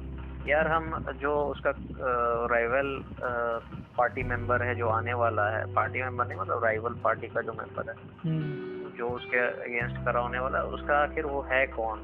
वो है क्या? देखो तो एक भी पेपर में उसके ऊपर शायद जब वो प्रेसिडेंट अगर जीत जाता है तो जब तब उस पर सारी चीज़ें छपना शुरू होंगी। तो वो मान रहे हैं ना कि ये जीतेगा नहीं। हाँ हाँ। इसीलिए। मतलब हिलेरी क्लिंटन ये तो ट्रंप का सुनो ट्रंप का मैंने एक थ्योरी पढ़ा कि ब्लैक जो ओबामा हमारे दो साल माने दो बार दो टर्म के लिए प्रेसिडेंट चुन गए तो ये ट्रंप को लोगों ने चुना ये एक्चुअली इनका एक रिवेंज था वाइट लोगों का। अच्छा। कि तुमने ब्लैक को दो दो बार चुन लिया तो हमारा ये देखो रिप्रेजेंटेशन क्योंकि अगर अमेरिका का कंपेयर भी करो तो इतना बुरा प्रेसिडेंट जो हर मायने में कोई भी आप टॉपिक उठा लीजिए आप उठा लीजिए वो हर चीज़ में गिरा हुआ है। इतना गिरा कोई कैसे चुन सकता है? मतलब एक सीधे ओबामा जो हंड्रेड पे ले जाए और सीधे जो एक माइनस पे चला जाए। सीधे स्वर्ग लोग से पाताल लो। सही बात। इतना डाउनफॉल कैसे हो सकता है? तो सारा डिसीज़न शुरू शुरू में हम भी ट्रंप को एक एस्पेक्ट में एक एस्पेक्ट मतलब मेरे नज़र से निकल नहीं पाया था क्योंकि शुरू में ही इसके अंदर जितने इसके सेक्रेटरीज थे दो तीन का इसने या तो उसको तबादला कर दिया था इसने हटाकर किसी और को रिप्लेस कर दिया था या उन्होंने माइक पॉम्पे से पहले जो इसका सेक्रेटरी था वो वो था उसका भी नाम कुछ दिनों तक याद था उसको वो रिजाइन कर दिया था इसके। सब सब अभी जॉन बोल्टन किताब लिख रहा है ना नेशनल सिक्योरिटी एडवाइजर जो उसका हाँ हाँ हाँ ये सारे जो हैं उन्होंने पहले ही या तो हटा दिए गए या हट गए। तो समझो कि एक लॉन्ग टर्म सर्विंग ब्यूरोक्रेट जो है आपके नीचे से हट जा रहा है तो इसका क्या मतलब हो सकता है? हाँ, इसका मतलब है कि तो पूरी तरह से आपने आज तक जो देश जिन प्रिंसिपल्स पे चला आ रहा है अमेरिका सबको आपने बदल कर रख दिया है। देखो तो अमेरिका का अब एक लीडरशिप वाला रोल खत्म हो गया। हाँ वर्ल्ड में वही वो भी खत्म। उसी का तो फ़ायदा उठा रहा है ना चाइना। हाँ। और चाइना चा उसका फ़ायदा अमेरिका फ़र्स्ट अमेरिका फ़र्स्ट कर करके जो है। तो ये अमेरिका फ़र्स्ट लोकल पॉलिटिक्स के लिए ठीक है। लोग डरे हुए हैं जॉब नहीं है इकोनॉमी खराब है इमिग्रेशन हो रहा है। तो ये यूरोप में भी चल रहा है। यूरोप के भी कई कंट्रीज़ में ये इमिग्रेशन इशू पे राइट विंग वाले सब वोट जीत रहे हैं। तो कहानी ये हो रही है कि जो वर्ल्ड ऑर्डर है जिसमें अमेरिका लीड किया करता था अब वो खत्म हो चुका है और उसका फ़ायदा रूस भी उठा रहा है उसका फ़ायदा चीन भी उठा रहा है। रूस को भी अमेरिका कुछ नहीं कर सकता है और चीन को भी कुछ नहीं कर सकता है। और यूरोप तो खैर, यूरोप अब चीन का गुलाम हो चुका है। अभी हाल में ही एक कॉन्फ्रेंस हुआ था यूरोप और चीन के साथ कॉन्फ्रेंस जो उनका ईयरली कॉन्फ्रेंस शायद होता है। तो उसमें वो डायरेक्ट ये भी नहीं बोल पा रहे हैं उसको कि आप हांगकांग में जो सिक्योरिटी लॉ पास किए हैं, उसके ऊपर हम कार्रवाई करेंगे। तो उगर मुस्लिम के ऊपर जो आप कैंप बनवा रहे हैं, उस पर कार्रवाई करेंगे। ये तो ट्रंप जैसा पागल आदमी है जिसको कोई बोलने का या होता है ना डिप्लोमेटिक समझ या वो सब हम्म, ये बिल्कुल फ्रंट आदमी है। तो ये कुछ भी बोलता है ट्विटर पे कुछ और बोलता है ऐसे कुछ और बोलता है। तो ये बोल देता है सोचो ना कोरोना वायरस जैसे सेंसिटिव इशू पे जिस देश में एक एक लाख लोग मर रहे हैं वो आकर बोल रहा है कि लोगों को फिनाइल पीना शुरू कर देना चाहिए। आइए हंसने वाला आइए व्हाट्सएप मीम छपता था वो, वो बोल रहा है प्रेसिडेंट वहाँ का बोल रहा है बताओ। हाँ जहाँ पे लोग सबसे ज़्यादा मर चुके हैं हंड्रेड थाउज़ेंड कितना लोग मर चुके हैं वहाँ। लाखों केस हैं। चाइना चाहता है कि ये सब माने डिसऑर्डर पूरा मेंटेन रहे वर्ल्ड में और इसका हम फ़ायदा उठाएँ। और देखो तो कोई देश है नहीं जो इसको कंपेयर कर सकता है चाइना को। चाइना से आप इकोनॉमी अपना बंद भी कर लीजिए तो लॉस आपको है चाइना को नहीं है। सही बात है चाइना का मेन मार्केट यूरोप है। मेन मार्केट अमेरिका है। बिल्कुल और 90 परसेंट चीज़ों में उसका मतलब ए, मतलब 90 परसेंट चीज़ों में नहीं पर ऐसे मतलब सोलर पावर जैसा ही या उसके अलावा भी तुमको वो फार्मास्यूटिकल्स का जो रॉ मटेरियल आता पूरा है पूरा पूरा बिल्कुल। वो लॉस आप सब चीज़ में उसका इक्विपमेंट उसके इस्तेमाल किए जाते हैं उसके रॉ मटेरियल इस्तेमाल किए जाते हैं। सोलर मॉड्यूल हाँ बिल्कुल बिल्कुल चाइना का है। और जिसको कि इंडिया में मोदी जी के समय से आने से जो है सो सोलर पावर का जो जनरेशन है वो ज़्यादा किया जा रहा है। कई सारे प्रोजेक्ट स्थापित किए गए हैं। इंटरनेशनल जैसा ऑयल का है ना ओपेक नेशन जो ऑयल प्रोड्यूस हाँ। है वैसा ही ट्रॉपिकल नेशन ने मिल के बनाया और इंडिया में हेडक्वार्टर बैठने वाला है इंडिया हाँ लीडर है। हाँ हाँ हाँ लेकिन भाई एट्टी परसेंट तो आपका मैन्युफैक्चरिंग चाइना से आ रहा है। सोलर अलायंस का। तो आप बताइए कि आप क्या कर रहे हैं आप क्या देखो तो आजकल बस प्रोपेगेंडा और रेटोरिक चलता है। मैं वही बात कह रहा हूँ हाँ, कि मैं अभी मेरे को याद आता है कि उसमें मैं फाइनल ईयर कॉलेज में था जब ये हो रहा था आपकी बार मोदी सरकार। तो मेरे को लगता था कि मैं परेशान हो चुका हूँ अब पॉलिटिक्स में इंटरेस्ट नहीं था। एक बातचीत के लिए ही कि बदलना चाहिए। तो मेरे को सबसे ज़्यादा दो आशा थे पहला ये जो एग्ज़ाम होते हैं ना एसएससी वाले और ये सब वाले गवर्नमेंट वाले ये डिजिटल होंगे और फुल प्रूफ होंगे। टाइमली होगा कोई में लेट लती चोरी और ये सब नहीं होगा। लेकिन आठ साल पार हो गया एसएससी का वही हाल है और झारखंड तो खैर भगवान भरोसे है। एसएससी का माने जो होता है गवर्नमेंट का एक हाँ, वो उसका भी वही हाल है। 2017 से मेरा वो दोस्त बैठा हुआ है दिल्ली में तैयारी करके घर में आकर और उसका सुप्रीम कोर्ट में मामला लटका हुआ है। तो कोई बदलाव नहीं है। और आप चाइना से बंद कर दीजिएगा तो लॉस आपको है ना। जो आपके यहाँ पर मैन्युफैक्चरिंग लो कॉस्ट में कर रहे थे लोग अपना प्रोडक्ट बना रहे थे यहाँ से चाइना से मांग के। अब वो कहाँ से करेंगे? स्विगी और कितने सारे स्टार्टअप्स में जो है सो चाइना का 60 परसेंट तक का इन्वेस्टमेंट है। वो तो है ही। मैं कह रहा हूँ कि जो अपना रॉ मटेरियल मंगा के यहाँ फाइनल प्रोडक्ट बना रहे थे चीप में वो बना पाएँगे जब आप उसका बंद कर दीजिएगा वहाँ से। तो कहाँ से बनाएँगे? तो यहाँ पर मांग बढ़ेगी इकोनॉमी पहले ही से खराब है और खराब होगी। इसीलिए तो बस एप्स बंद हुआ है। ये ये भी ये भी शॉर्ट टर्म है। ये सिर्फ़ मेरे को लगता है ये भी रेटोरिक और मार्केटिंग का प्लान है। हाँ। क्योंकि जिन कंपनियों का ये बंद भी हुआ है उनके लिए इंडिया बहुत बड़ा मार्केट है लेकिन रेवेन्यू के रूप में इंडिया उतना बड़ा उनको नहीं देता है सोर्स नहीं देता। टिकटॉक बहुत बड़ा मार्केट है। कौन नहीं चाहेगा भाई एक बिलियन पॉपुलेशन पे हमारा ये रहे। हंड्रेड मिलियन यूज़र्स उसके तो एक्टिव यूज़र्स हैं। और दूसरा ये भी देखो जब ऐप वाले भी अब आ गए हैं नेशनलिस्टिक कलर में मेड इन इंडिया ऐप में ही लिख दे रहे हैं। भाई चलो कोई बात नहीं फ़ायदा सब उठा रहे हैं तुम भी उठाओ। नेशनलिस्टिक जब चल रहा है फ्लेवर तो आप भी ले लीजिए मज़ा। जब फ़िल्म वाले ले रहे हैं जो पहले ही से करोड़पति हैं वो फ़िल्म बना रहे हैं तो आप भी उठाइए। ये सब कुछ सरकार भी इन्फ्लुएंस करती है सरकार पैसे या तो देती है या कहती है कि हम तुमको देखो ये तो पुराना चल रहा है बिजनेसमैन और सरकार के बीच का जो एक क्योंकि ये हम लोग पढ़े थे ना पॉलिटी जो नाइन टेंथ का पढ़ते थे उसमें प्रेशर ग्रुप्स हम्म। आंट्रप्रनरशिप हमेशा से एक बड़ा प्रेशर ग्रुप रहा है। आखिरकार फंड वही प्रोवाइड करता है। देखो तो जियो को इतना ज़्यादा लिफ्ट इसीलिए देते हैं मोदी जी क्योंकि सबसे बड़ा उनका जो फंड प्रोवाइडर है बिल्कुल रिलायंस है। हाँ रिलायंस है और इसीलिए रिलायंस को वो चाहते हैं हमको तो कभी कभी ऐसा लगता है कि वो चाहते हैं कि इसको हर सेक्टर में ले आए। हर सेक्टर में आ चुका है वो। आप सोचो कोरोना हाँ। के टाइम में वो इतना इन्वेस्टमेंट कराया फेसबुक से के के ग्रुप से किस कंपनी के पास पावर है कि उसका दो दिन में फंड क्लियर हो जाए इन्वेस्ट कर दे। एयरटेल की स्थिति खराब है वोडाफोन छोड़ के जा रहा है। रिलायंस ही देश चला रहा है और कोई नहीं चला रहा है। और रिलायंस कोई ऐसा अगर तुम सोच रहे हो रिलायंस कहीं सेक्टर में नहीं है कोई सेक्टर नहीं बचा जहाँ रिलायंस नहीं है। दो चीज़ भारत में सबसे ज़रूरी है, वो है आपका एनर्जी। एनर्जी किसके पास है? आयल। आयल है रिफाइनिंग सब रिलायंस के पास। दूसरा बचा मोबाइल टेक्नोलॉजी जो डिजिटल सब डेटा है, सब किसके पास है? रिलायंस के पास है। और अब रिलायंस घुसने वाला है इसमें, जो एफएमसीजी है और ये सब खरीदने वाला है ना, ये सब में वो मार्ट और सब बना रहा है। तो रिलायंस बचा कहाँ पर? तो वही बात है एक तरफ़ मोदी जी सारे कॉम्पिटिटर्स को प्राइवेटाइजेशन में जो कॉम्पिटिटर्स हैं उसको खत्म करेंगे। हालाँकि प्राइवेट वर्ल्ड ऐसा है कि आजकल के टाइम पे मोनोपोलाइजेशन तो हो नहीं सकता है। उनको ज़्यादा से ज़्यादा ऐसे बड़े फॉर्म्स क्रिएट करने होंगे और जिसका कि रास्ता वो खोल के रखेंगे, हमको लगता है। और उसके बाद जो है, उनको किसी और छोटे मोटे पे डिपेंड होने की ज़रूरत नहीं पड़ेगी। देखो कैपिटलिस्ट में ही एक टर्म है रेंट सीकिंग तूने सुना होगा।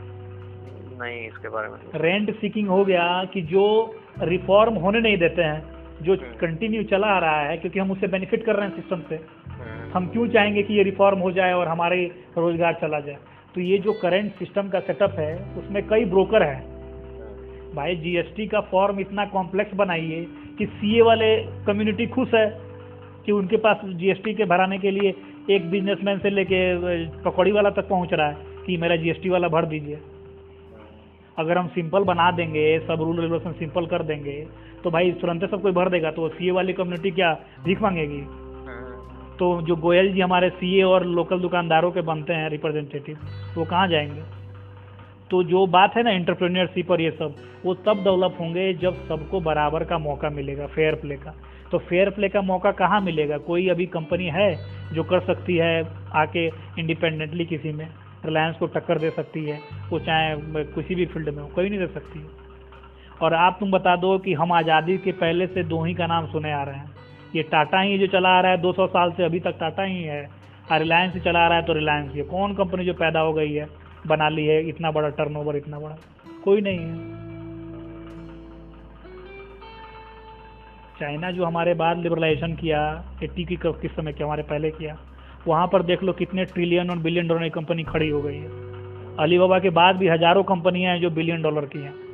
अब वो हर चीज़ में है मैन्युफैक्चरिंग से लेके आपका इंफ्रा में सब में है वो। भारत में कोई नहीं है। रिलायंस ही है एल एन टी है बना रहे हैं सब। चलो भाई, ये बहुत ही पेसिमिस्टिक व्यू है। यही लोग बोलते हैं मीडिया वालों पर आरोप लगाते हैं, जो न्यूज़ दिखाता है, कि आप पेसिमिस्ट होकर सोच रहे हैं। कोई बात नहीं।